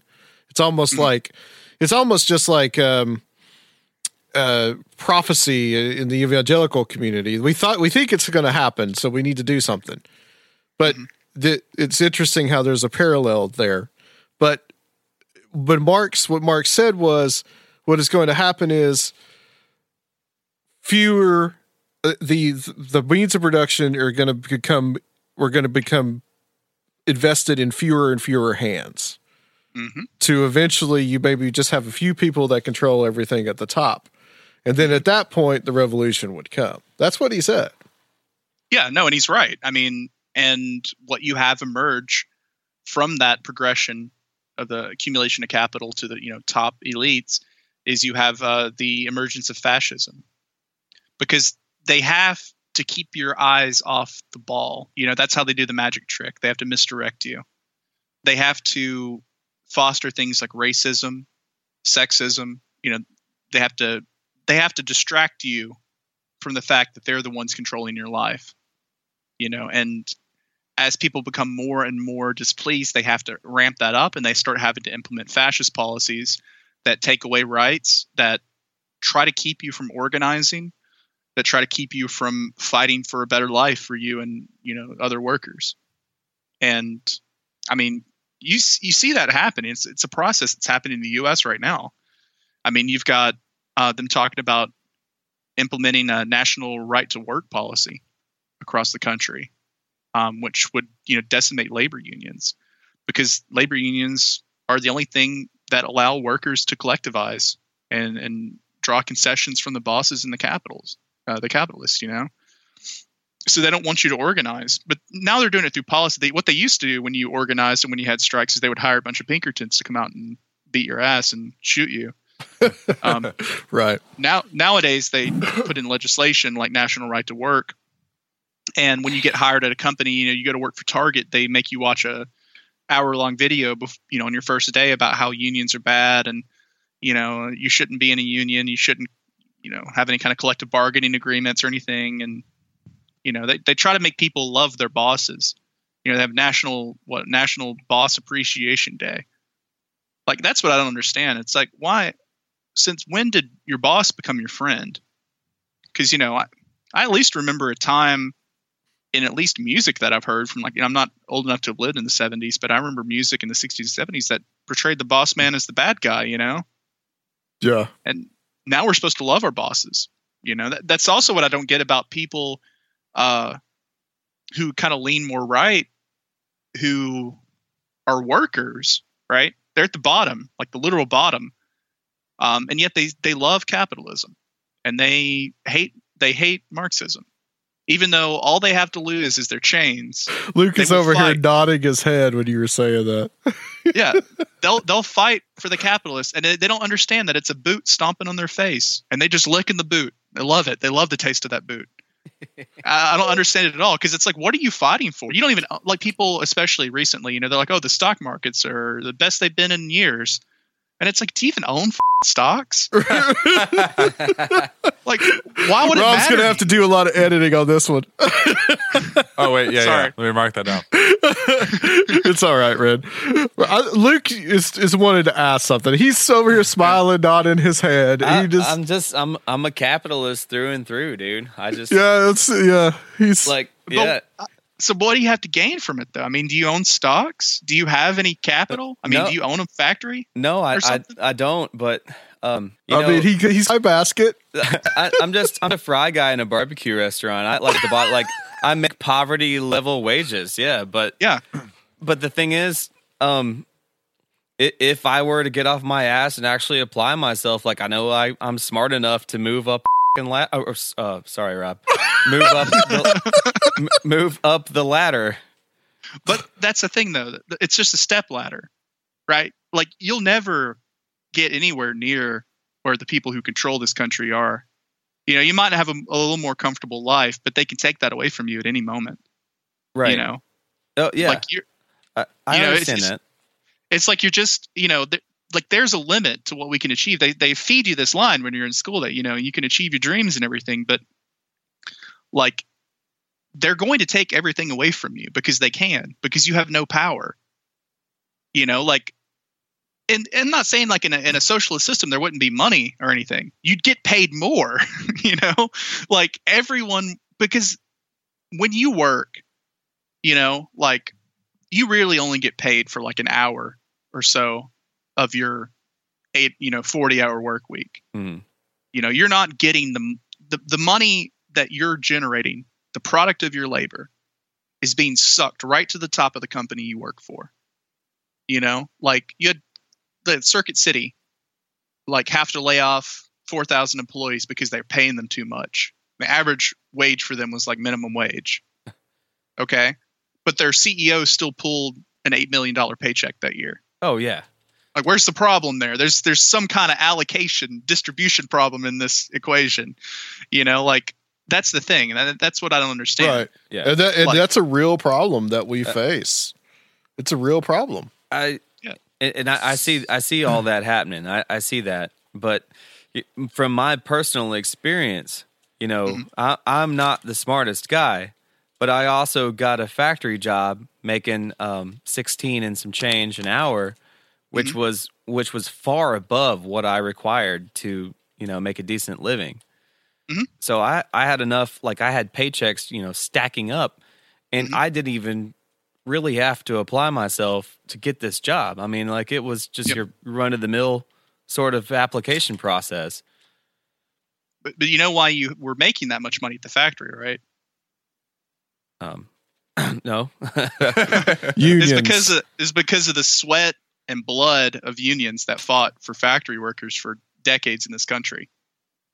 You know, like that's why fast food workers make pennies is because they don't have a union.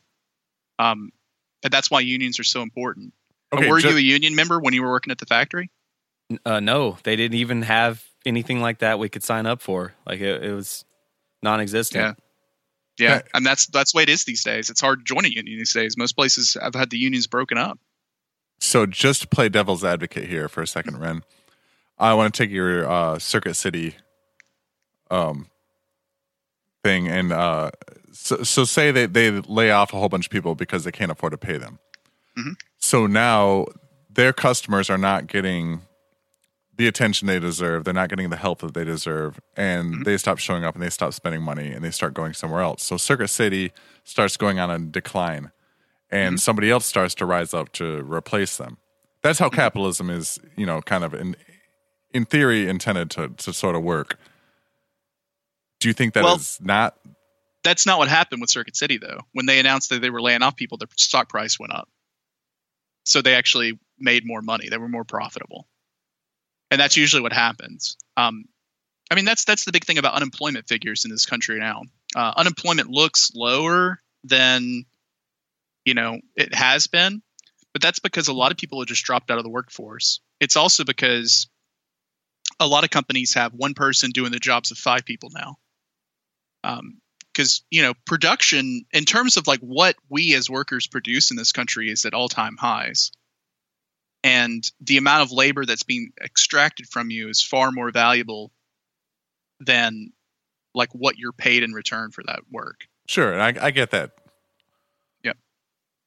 So in your in your suggestion about like uh, things like competition Right? Yeah. So, if we're talking about pure socialism here, the idea is that there's no profit, right? Like every business in a socialist system, every industry works on a non-profit basis, right? So, in that case, if you don't have profit, then there's no competition. The incentive for the evil, nefarious stuff isn't there. Yeah, basically. Gotcha. Like people people still get paid money and there's still like currency and things like that, but there's no profit in the business. Basically, like let's say you work for Circuit City and you've got 7,000 employees, right? So all the money that Circuit City makes doing whatever they do like is equally distributed amongst all the people that work there. No matter what you do. And so and they don't reinvest themselves. Like that that money normally what happens is when you work for a company, most of the money that you produce, you know, you get paid a few crumbs of it, and the rest of it goes to the top and they use it to reinvest in themselves. It creates this endless cycle. And the problem with this is there's an endless drive to grow those profits. Okay? Uh huh. like it never stops growing like you know companies have to grow infinitely and just like we saw with the bitcoin price when it hit $19000 $20000 it can't go up forever like that's that's the main thing i think a lot of people who are capitalists don't quite recognize is that like in order for capitalism to like not collapse there has to be infinite growth Yeah. and we live true. in a finite planet with finite resources Right. like it can't grow infinitely. Um, there ha- it, it'll eventually reach some point of stasis. There won't be any more growth, and it'll collapse on itself. Um, and that need to grow is also what fuels things like war and imperialism, because that was one of the main reasons for colonization in you know the 1800s, 1700s. It's one reason for like our you know wars of aggression in the Middle East and stuff Yeah. Natural this- resources. Yep. yeah, it's this need to open new markets because eventually you wear out the market in your home country, right? You can't grow anymore. So then you got to start invading other countries to grow more. Well, I was going to kind of bring that up earlier. I think that that is inherent in every system, including political systems. And I think the growth and collapse is just another part of that. Like, I, I'm not saying that um, it's necessarily a good thing that, you know, a, a society might grow and then crumble and then regrow and then crumble, but I think it might be inevitable, regardless of it, whether being a capitalist society or a communist society. I think it's just the nature of things, it's a cycle. Yeah, I mean that's that's the idea behind socialism, is that you break that cycle because without the need to grow, like you only produce enough for like everyone to have what they need, right? And we can do that. Like we do that today. We produce enough food to feed the world. Like the top, I think like 17 billionaires in the world have enough money to end world poverty seven times over. Like the money is there. You know, it's it's it doesn't make I mean, I know it makes sense that we're not doing it because of greed and because these people need to control us. But like we produce enough using like science and technology to provide every human being in this world with a level of comfort that we don't even have right now. Even people who are like lower middle class like myself. Like we could provide healthcare, food, housing, everything to everyone and, and like free education, guaranteed labor. Like that's that's the, the big Marxist thing is that there's no unemployment. Like everyone has a job, right? If they want a job. The like the reason there's unemployment and the reason why there'll never be no unemployment in a capitalist system is because unemployment provides a reserve labor force to then compete with other workers. Right? Because that's the thing you'll hear. Like you don't want to ask for a raise because this guy who's unemployed will do your job for three dollars less than what you get paid. And that constant fear of being undercut is what keeps workers in line. And that's why unemployment is a manufactured thing. And okay, so on the other side of that coin, though, do you think that the the uh, we'll call it the the entry level workforce of various mm-hmm. industries, do you think they don't need the um, the incentives what do you mean by incentives? Uh, well, that that that drive that, that I need to make this. Uh, you know, I, I need to work a little yeah. harder. I need to to compete with the, the guy next to me to to prove myself. That kind of thing. Well, yeah. I mean, you could still have people wanting to like advance their careers and do more advanced things, but if everyone's basic needs are taken care of, like then, like that sense of competition is reduced a little bit. There's still going to be people who are ambitious. like like I'm ambitious, right? Right. I have a pretty comfortable life, but I'm still trying to get more for myself. Okay. There's always going to like the idea that like welfare and things like that like kill people's ambitions. Like it's simply not true. Um, people want to do a job. People generally want to work. They want to do something that fulfills them. And in a system where everybody's basic needs are cared for, then you don't have to worry about them being involved in a work system out of like fear or like basically slavery. I mean, let's face it, as workers, we're basically all slaves to capitalism, right? Like if we decided we didn't want to work anymore, like then we're probably going to die. Sure. or like we yeah. wouldn't, Two months from now, I'll be living under a bridge. Yeah. Yeah, exactly. Yeah. And that or live in a cave like Luke used to. yeah, like Luke tried to. well, let me ask yeah. you this, Ren. Mm-hmm. Okay, we we talk about finite resources. Uh, mm-hmm. You know, we how can we, if we were to have a global communist system mm-hmm. with the finite resources that we have, how could we take care of everybody at the same level? By proper allocation of resources like again to everyone according to need that's the um, that's the problem though for me mm-hmm. is that just like who gets to decide that and then well, does have, like the yeah. human nature aspect come into that once that people have to decide that mm-hmm. you, you know it doesn't that just become its own form of dictatorship ideally oops ideally you'd have a dem- like a truly democratic system in place. I don't know if it'd be like parliamentary or whatever. Um, it wouldn't be like how the U.S. currently is. Um, ideally, you'd have some sort of democratically elected system that was built by people who had the best interests of the workers in mind. And you'd have to um, make, and those workers would have to make them super accountable. Yeah. Well, the other thing too is they should also be workers themselves. Like that's one of the big problems in the U.S. Right?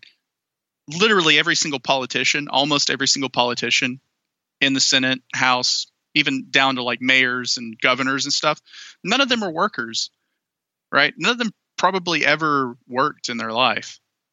All right, they've mostly all come from rich families or have ties to the banking sector or to industries because in order to run for office in this country, you got to have a whole lot of money Right. because you got to pay the media and the media is controlled by the capitalists. So, Or if you're Trump, you just manipulate the media. yeah, I mean, one of the, as much as I don't like ancient Rome, I, I do like the idea that they had in their Senate where you had to like be a farmer or like a worker or whatever in order to be elected. And once you were done, like there were no repeats, right? Like when you did your term, then you went back to your farm and you did being a farmer. All right. Like in my kind of ideal system, that's sort of how it worked. Like you would need to be common people would need to be elected to office, right? You take all the money out of it, you take all the all the media out of it, because in a socialist system, the media would be owned by everyone as well. They wouldn't have this profit incentive, and so you know the media. Let let's say they would offer, they would give airtime to, you know, so and so. You know, it would they wouldn't have to pay for it or whatever. And a lot of places are like that. Like, uh, I think like in England and stuff. Like the whole campaigning process is only a few months long and like the the state TV or BBC or whatever like sets aside certain time frames for like different people to do like campaign speeches and things like that it, it's not like it is here but yeah i mean that that is a problem though these are one of the kind of problems that we'll have to overcome if we transition to a socialist system, you know, we can always look at the failures of the Soviet Union. We can look at the failures of communist China to get a better idea of what we should do the next time. Because, you know, I don't think it's the last time we're going to see a socialist revolution anywhere. So where do you see the, us going now in the United States? I mean, what, do you see that there's a that this that there is more of a left wing revival going on? Are we going to have a socialist si- more? Because we already kind of, in some ways, have a socialist system. We Well, do. We uh, did. we had more of it, and they're trying to take away every single part of it they can. You know, defund Medicaid, defund, you know, chip for children's health care. Yeah. But yeah, Education's a sham. But yeah, you know, where do you see this going? Because I mean, honestly, I've I've I've thought about it and thought about it. This whole thing with Trump being elected, I, I almost think that this is almost like the last gasp of the of the the right wing. Like, they, Um, like it's going to really turn very radically to the left. Well, I think it'll turn more towards the center than the left because there's nothing a Democrat hates more. Uh, they, they they'll put it this way: Democrats hate socialists more than they hate Nazis, and That's an interesting statement. they do, they do trust me because well, a lot of people like to think of the Democrats as the left, and they're not the left. Democrats are centrists. They're some of the there's there's decent ones that are reformists, but they're not leftists. Um, they're pro-war. They're pro-imperialism. You know, like I don't have any love for the Democrats in this country. There has been a popular movement, at least amongst some people, to socialism in this country post uh, Trump election. Um, I think the DSA just hit 30,000 members. The Democratic Socialists of America they just hit 30,000 members uh, here recently. But overall, you still have a lot of the propaganda of the you know sort of of the 60s and 50s and stuff that still influence people today. They have a lot of misinformation. A lot of people don't really understand what Marxism is or why capitalism is bad and why it's keeping you from having like a, a decent life. Um, and you even see this kind of like red baiting or red scare kind of crap going on amongst the Democrats with this whole Russia investigation. You know, like th- there's still Democrats that think Russia's still a communist country. That's how ill informed they are. So the future. All right. That's totally not true. now, do you want um, do you want the doom and gloom or do you want the positive? Doom and gloom. All right, so doom and Rob, gloom first. Rob has spoken. All right, so doom and gloom. I've said this a couple times in different places, but this is assuming that we're living in hell world and everything's not going to get better. This is where I, I don't think things are going to go hard left. Um, I think things have to get a lot worse before they're going to go there, um, if at all. because in a lot of ways, this country has built up its police and military infrastructure to make itself mm, like near undefeatable in terms of being able to like put down a revolution or anything. Kind of what I'm based on different things I'm seeing, my sort of theory about what's going to happen in this country. It's a little conspiracy-ish, but you know, I'm on a show called Conspiranormal, so maybe that's okay. yeah, that's fine. so, so what I see happening, I, you know, I, we see increasing, you know, especially with this new tax bill, which is blatantly just like trying to suck up more money to the top. Um, I believe the plan is to try to extract whatever wealth and whatever labor they can from people as quickly as possible because I think the people at the very tippy top see what's coming in terms of like ecological collapse uh, of Earth. I think they know things like global warming or you know climate change are happening. They know the what it's going to cause, the effects of it, the mass migrations, uh, the drops in food production, the famine that's going to result because of that. I think they know what's going to happen. I mean, ExxonMobil knew what was going to happen back in the 70s. They ran studies on it, and like they they calculated exactly how much like the sea levels are going to increase. And you know what they did in return? They instead of like you know trying to maybe stop it from happening, they like raised the height of their oil rigs a little bit to to cover the you know sea rise levels. So I think at the top they know what's going to happen they know things are going to get really bad. Um, you know, places like we thought things like the migrant crisis from Syria was bad. Mm-hmm. Wait until places along the equator becoming like in, like completely uninhabitable because of how hot it's going to be there. You're going to have a whole lot more people coming north and coming into the U.S. and there's going to be violence. Um, there's going to be starvations. Um, and I think the idea is suck all this money to the top, start building, you know, basically your doomsday bunkers, your gated communities, build the infrastructure you need to ride this out until the proletariat rips each other to shreds. And militarize your police force and train them in military tactics. So once so you could put down any kind of insurrection to protect yourselves and ride out the disaster. Um, I mean, we're already seeing this with the police force. You know, why do police forces need AR-15s and armor personnel carriers? You know, Yeah, Like- the militarization of the police, right? yeah. The only reason they would need to militarize themselves is they're thinking they're going to need to put down an insurrection within the country itself. Well, And that's really dire, Ren. It is, but we Yeah. talked a lot about that last year too. Yeah, yeah, we did. Yeah. What I see coming in worst case scenario is that yeah, we all rip each other to shreds, Mad Max style, while the um, you know top one percent kind of ride it out in comfort, protected by their militarized police force, and then they come out and reclaim everything, and then their their power solidified for all eternity. You know, and by that time they'll have you know automated factories, completely automated workforces. They won't need workers anymore. That is know? if the blue avians don't save us first.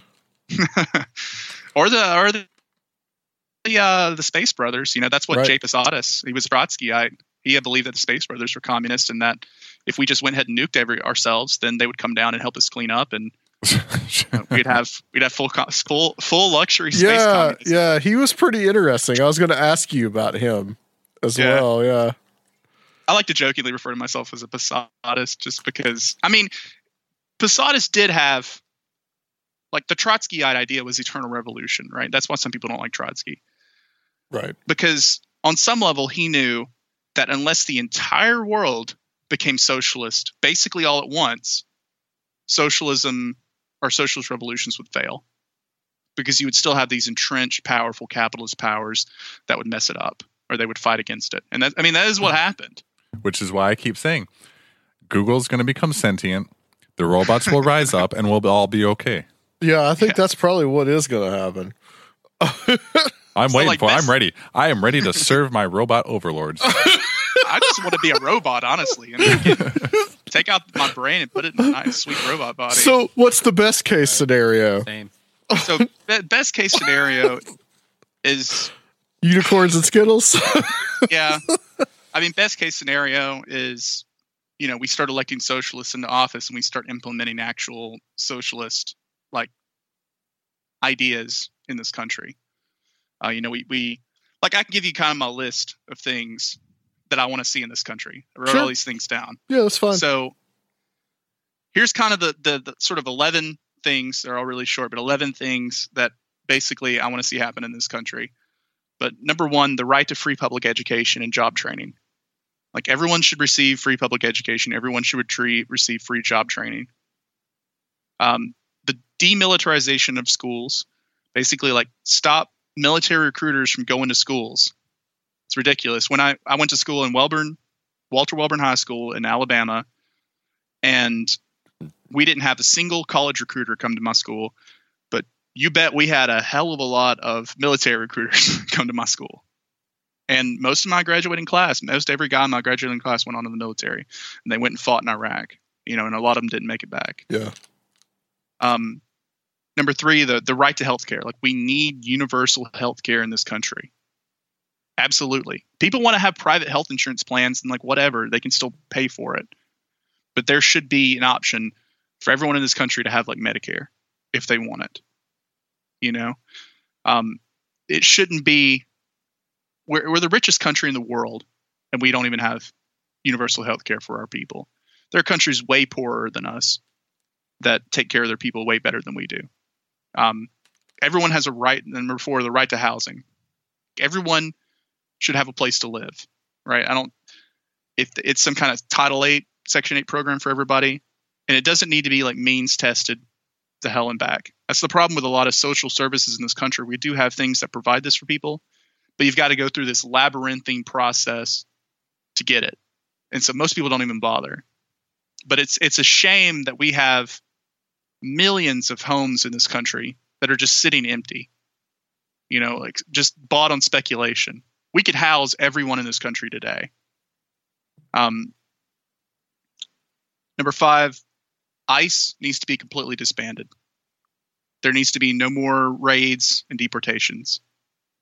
Um, it's ridiculous what ICE is doing in this country and what they've been empowered to do by this administration. Um, everyone also deserves the right to a job or an income. Like everyone should have a job. Like like I mentioned before, unemployment is manufactured.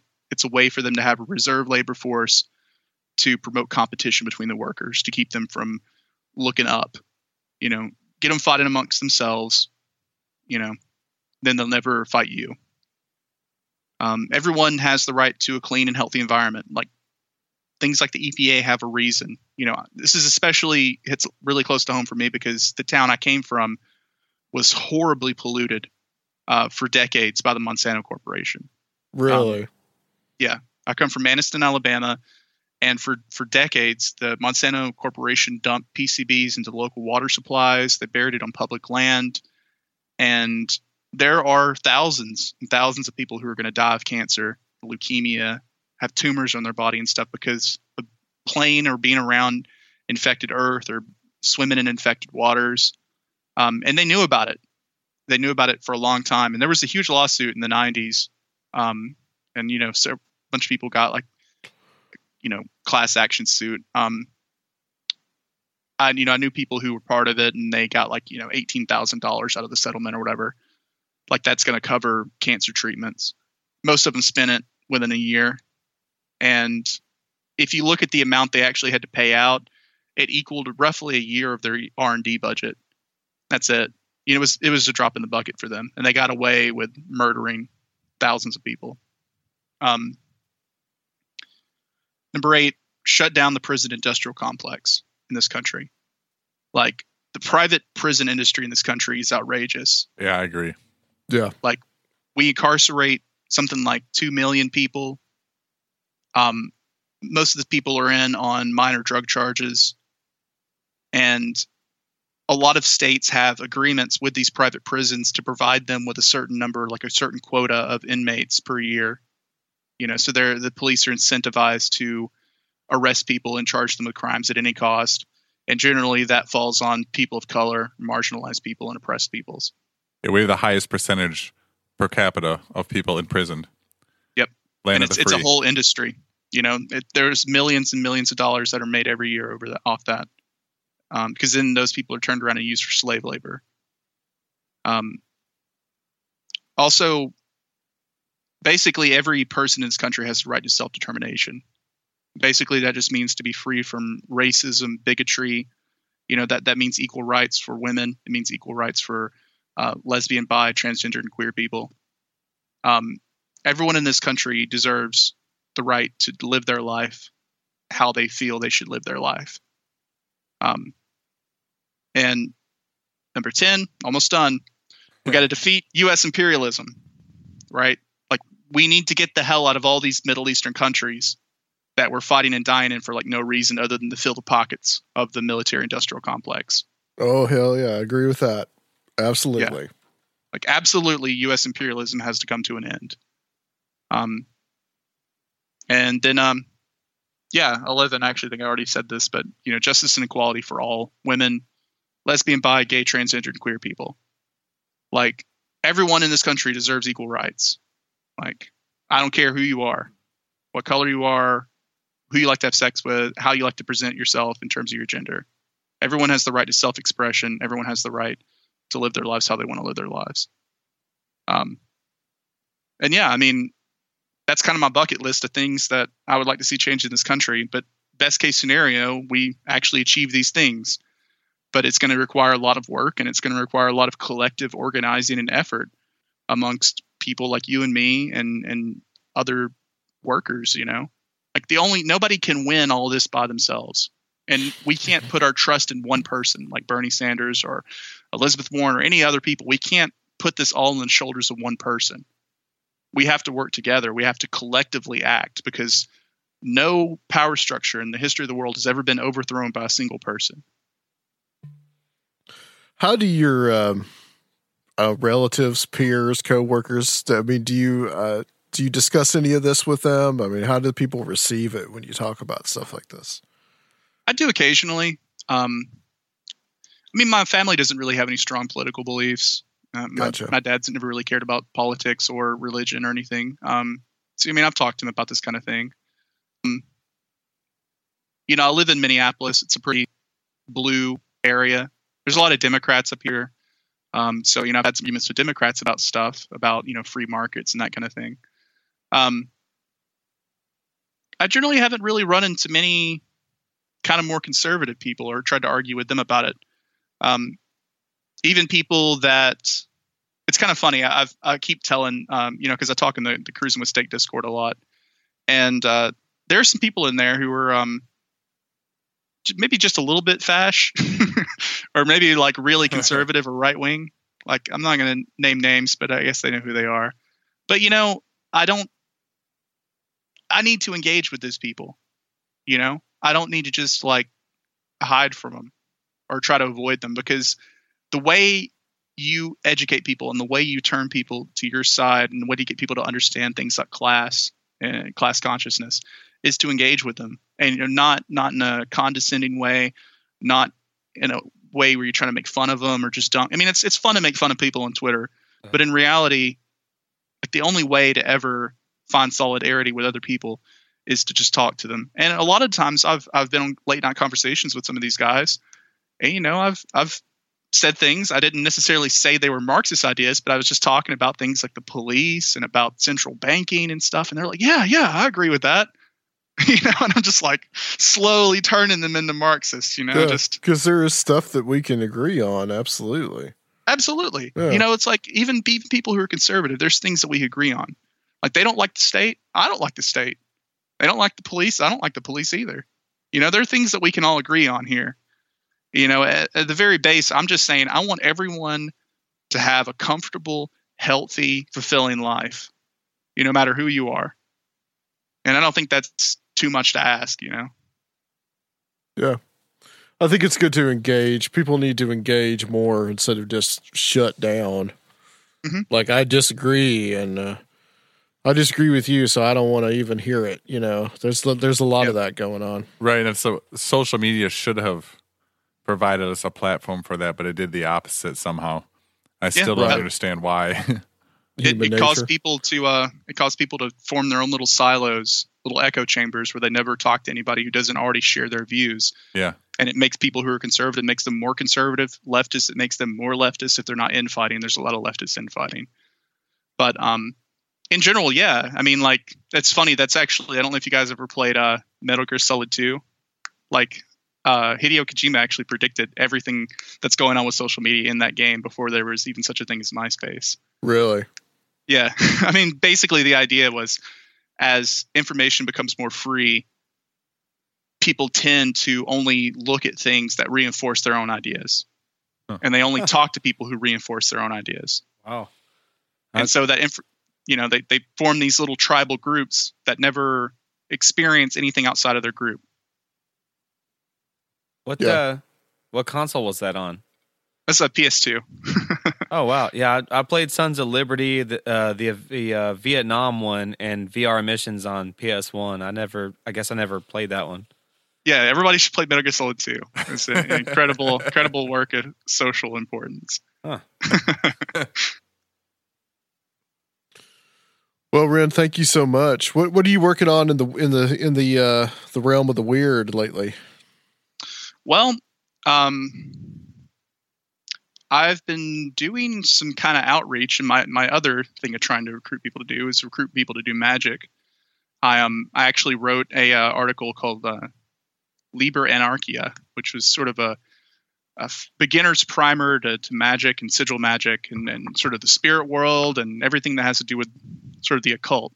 And I uh, wrote it for an anarchist magazine called uh, Street Fight which does a really great podcast called Street Fight Radio. They're a lot of fun. And um, I'm sort of, I've got an idea for sort of a book that I want to write. I just got to do a lot of research for it. But it's about um, like the intersection of the occult and sort of the UFO phenomena, specifically looking at like the shapes of the UFO phenomena. Like you see triangular UFOs, and like to me that that has a parallel with the you know triangles of art that you see in Solomonic rituals, and you know sort of UFOs that are circular, sort of remind me of like magic circles, and sort of the idea that UFOs could exist as sort of a um, you know a living, breathing like occult ritual. Yeah, we need to get you on to talk a lot more about that aspect of your work too. Yeah, But the- definitely. But this has been very good. It's been very good to talk to you about this.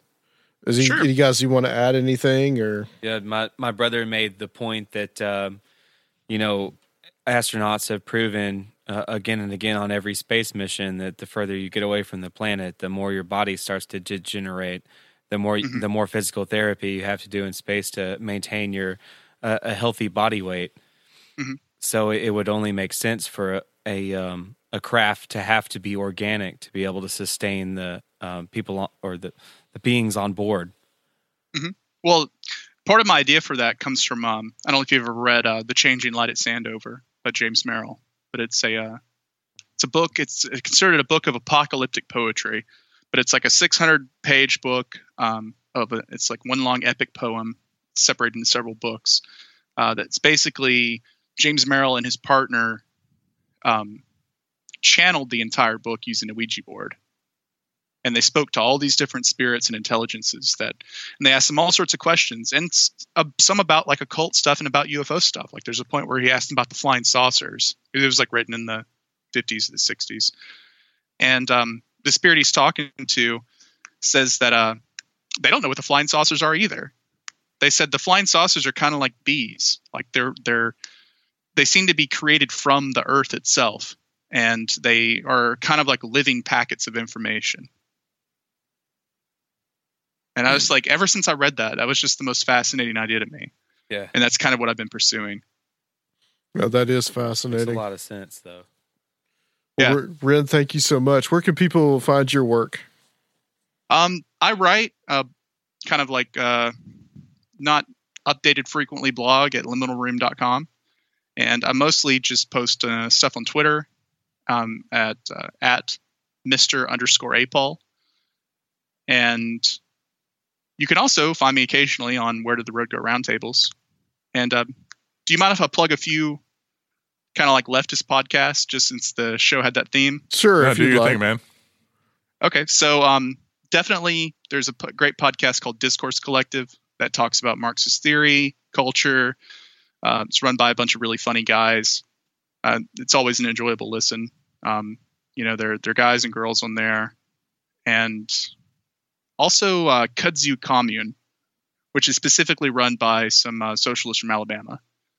And so I've been listening to it lately because it's been nice just hearing some southern accents. I don't get to hear that very often up here and you know you, you get to missing it after a while. And um, if you want something, I know um, a very popular podcast, although your your listeners may not be familiar with it, is uh, Chapo Trap House, which is you know a lot of people, some leftists have problems with the podcast. Um, you know, some I definitely listen to it, but I listen to it because it's funny and because the people who are on it uh, make me laugh, and you know that that's a problem with a lot of especially Democrats and Republicans and, and other podcasts in this country. A lot of them are just so deadly serious all the time, you know. And it's why are we doing this stuff if we're not having fun doing it? Yeah, exactly. Exactly. Amen, brother. All right, Ren, stay on the uh, stay on the line for us, and we're going to close this section out because we'll be All right. back to close the show on Conspiranormal.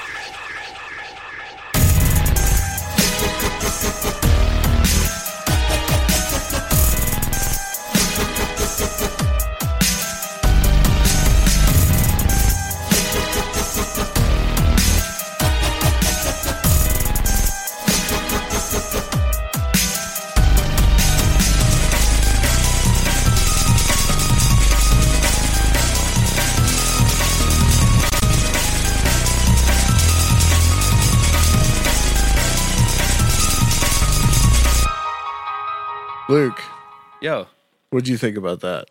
I think that you I, over here I'm, shaking your head and all I'm still capitalist. Fry boy capitalist. I'm still survival of the fittest. you just be like um, the Horatio Alger stories. Just the fry, the fry cook that makes it big. Well, you know, it was a busboy than one American Ninja Warrior.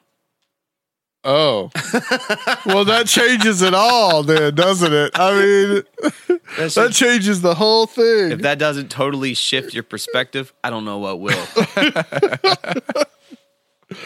I thought Ren had some pretty good points. Yeah, I felt that he did. Yeah, I, well, I don't, I don't think it really supports communism per se, but I think No, he had some it- good points. and like you said uh, that at, at some point, you know, it it, it, it kind of it it's a thing that looks really good on paper. It works out as far as you know, as long as you keep human nature out of the equation. And he even said himself at, at one point that um I don't remember who, maybe it was Karl Marx, but somebody said that um you know until the whole world decides that they're on board and jumps on board, it won't work. You know, and it, and I Yeah. think that's kind of there's some truth there too. yeah. And I think, but also I think that capitalism can't work without some socialism. I don't think socialism can work without some capitalism. Mhm. You know, you you can't have a system that just is survival of the fittest without taking care of your, your core population and letting all the money bubble up to the top and kind of you know starts to rot from the inside then. So Yeah. It's always you always have to have some kind of perfect There's, balance. there's in some elements way. of every different government going on here, really. Yeah. I mean, people learn from the mistakes of history and they combine different theories and ideas to try to find something that works. And then you also have the difference between ideal and reality. Yeah. I And mean, that's just what it is. I definitely agree that what we have going on right now is not working and it's headed in an even worse direction. Right. So, Right. for me, man, like I've I already work in like the most brainless industry possible. and, and I've, I've you just had- drool into the fry grease all day. All day. Uh, no kidding. I've had people come in there and not be able to slice a half moon shaped quesadilla into four separate slices evenly. Uh huh. When you think about that for a second, can't yeah, that that's the mo- most basic, you know. right. And that's my and that's my point. You want to pay that person the same thing that you get paid? Yeah, exactly. no, I don't. No. I'm, like, I'm sorry that your mom was on drugs when she was pregnant pregnant with you. Like, that's not my problem. like, it- you know, if if I had if I knocked my girlfriend up like yeah, I would not let her do drugs and stuff. You know, it would it would we would battle it out. Like we would fight if she tried to. You know, I wouldn't. I would prevent that from happening. And I'm sorry It's that that within the realm of personal responsibility. Yeah, yes, I'm, I agree. I'm sorry that that actually happens in the world, but that's not my responsibility. And there needs to be accountability too, you know, because Yeah. people are people. Right. Uh, again, it all goes back to human nature.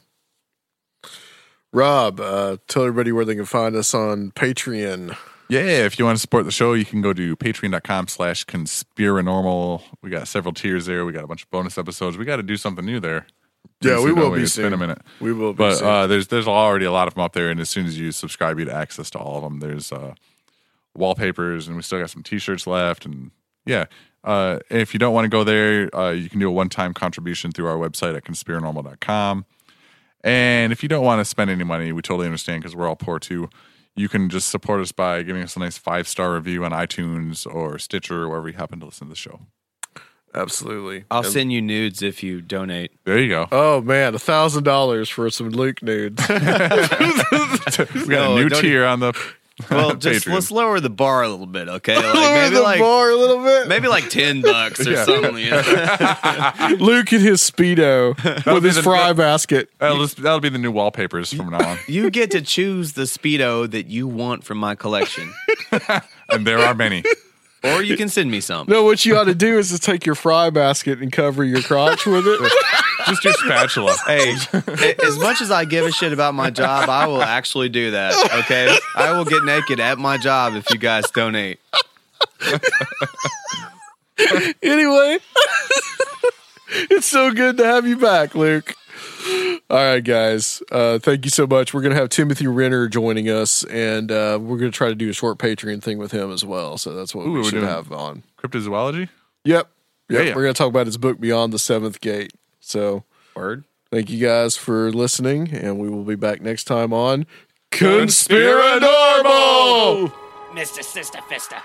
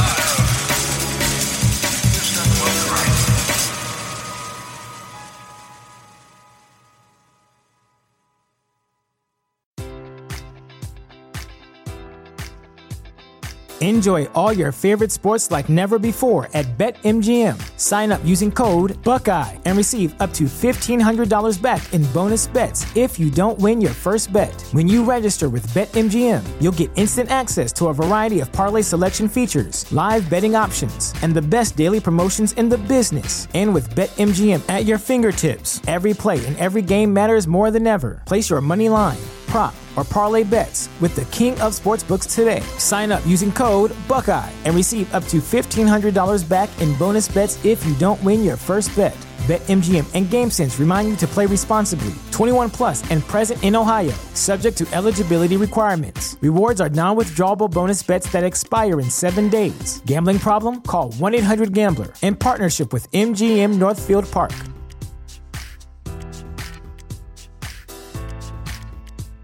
Sick of being upsold at gyms?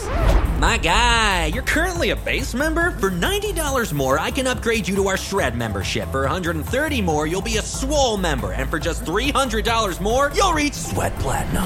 At Planet Fitness, you'll get energy without the upsell. Never pushy, always free fitness training and equipment for every workout. It's fitness that fits your budget. Join Planet Fitness for just $1 down and $10 a month. Cancel anytime. Deal ends Friday, May 10th. See Home Club for details.